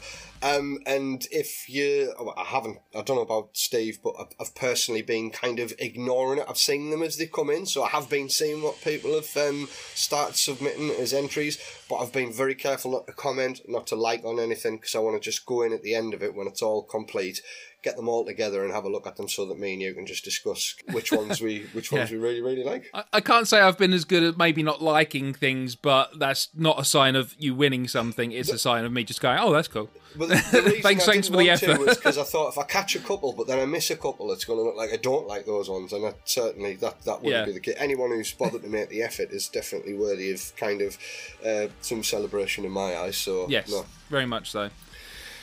So yeah, that's anything relating to competitions. Something else that's worth mentioning, if you haven't spotted it on the Facebook community group, we do have new merch available over on the store to celebrate the release of Ash Waste. So we've got our Roadshow t-shirt available with all of the tour stops that we're heading to on the back of it. So please go and check that out if you want to support us in an alternative way. Yeah, and thank you to the people who've picked a couple up already, because I've seen a couple of people post, and yeah, it's just really nice to kind of get that support, but you get to rep us as well wherever you are. Yep, and speaking of additional support, as some of you may have heard me complaining about over numerous episodes now, the Cogitator, of which I used to edit the show, is not looking long for this world, so I've already started to save up for a new machine, which will be given the moniker of the Sump Beast once it comes into existence. So if anyone does want to maybe drop me a few pennies to help towards the cost of that, I know it's a really cheeky ask, especially given everything else, but as I say, if this computer just dies, I think I'm gonna be really screwed for getting anything out episode wise, so I'm trying to put as much towards this fund as quickly as possible. I've already had a couple of people drop me some donations for that, so thank you very much, guys. But if you do want to throw me anything over on PayPal, the address for that is thesumpbeast@gmail.com. again, that'll be put in the show notes. I know it's a cheeky ask, but if you don't ask, nothing happens, so thanks anyway, guys. As for the thank yous and acknowledgements, I think there's only really one for this one, because it's a fairly short episode, isn't it? And we've not had any other guests on. So thank you very much, Games Workshop, for sending us the review items. Yeah, really appreciate it. We wouldn't have had this episode out, and probably wouldn't have had this stuff for a very long time unless you did this. So yeah, appreciate it. And especially GW, if you're listening, really appreciating the lead time, because it is meaning we can get these episodes out as close to the possible of the releases when these items come out. Yeah, always a bonus, absolutely. Okay, listeners, so that brings us to the end of this shorter episode, which we've tried to put out just so that we're keeping up with the release of the Outlanders book. So yeah, next time around it should be a normal length episode. So yeah, thank you very much for listening. Right, Kit, man, wrap it up. We really need to go and pay this fine. Hang on, what do you mean go and pay this fine? How did you not already done this? We should have done that when we got here. We got talking about the really exciting book and I got distracted, didn't I? So come on. Chris, the door. Shit. Right, out the window on the other side. Go, yeah. Go. Yeah, I'll give you a boost. Okay, bye, listeners. See ya. You've been listening to Sump City Radio. Join us next time for more hijinks in the Hive and all things Necromunda. Remember to subscribe on your preferred podcast platform. If you want to get more involved, join our growing Facebook community page. Just remember to answer all the damn questions. Do you want your letter read out on the show? Email us at sumpcityradio@gmail.com. And if your raids have been successful and you've plenty of creds to spare, why not toss a cred to your DJ over at our Patreon page, www.patreon.com/SumpCityRadio. Every little bit helps support the show. And thank you for listening. This is the one, the only, Sump City Radio. Sump City Radio is a registered associate of the Hertzian Guild of Hive Primus and adheres to all communication laws decreed by Lord Halmar.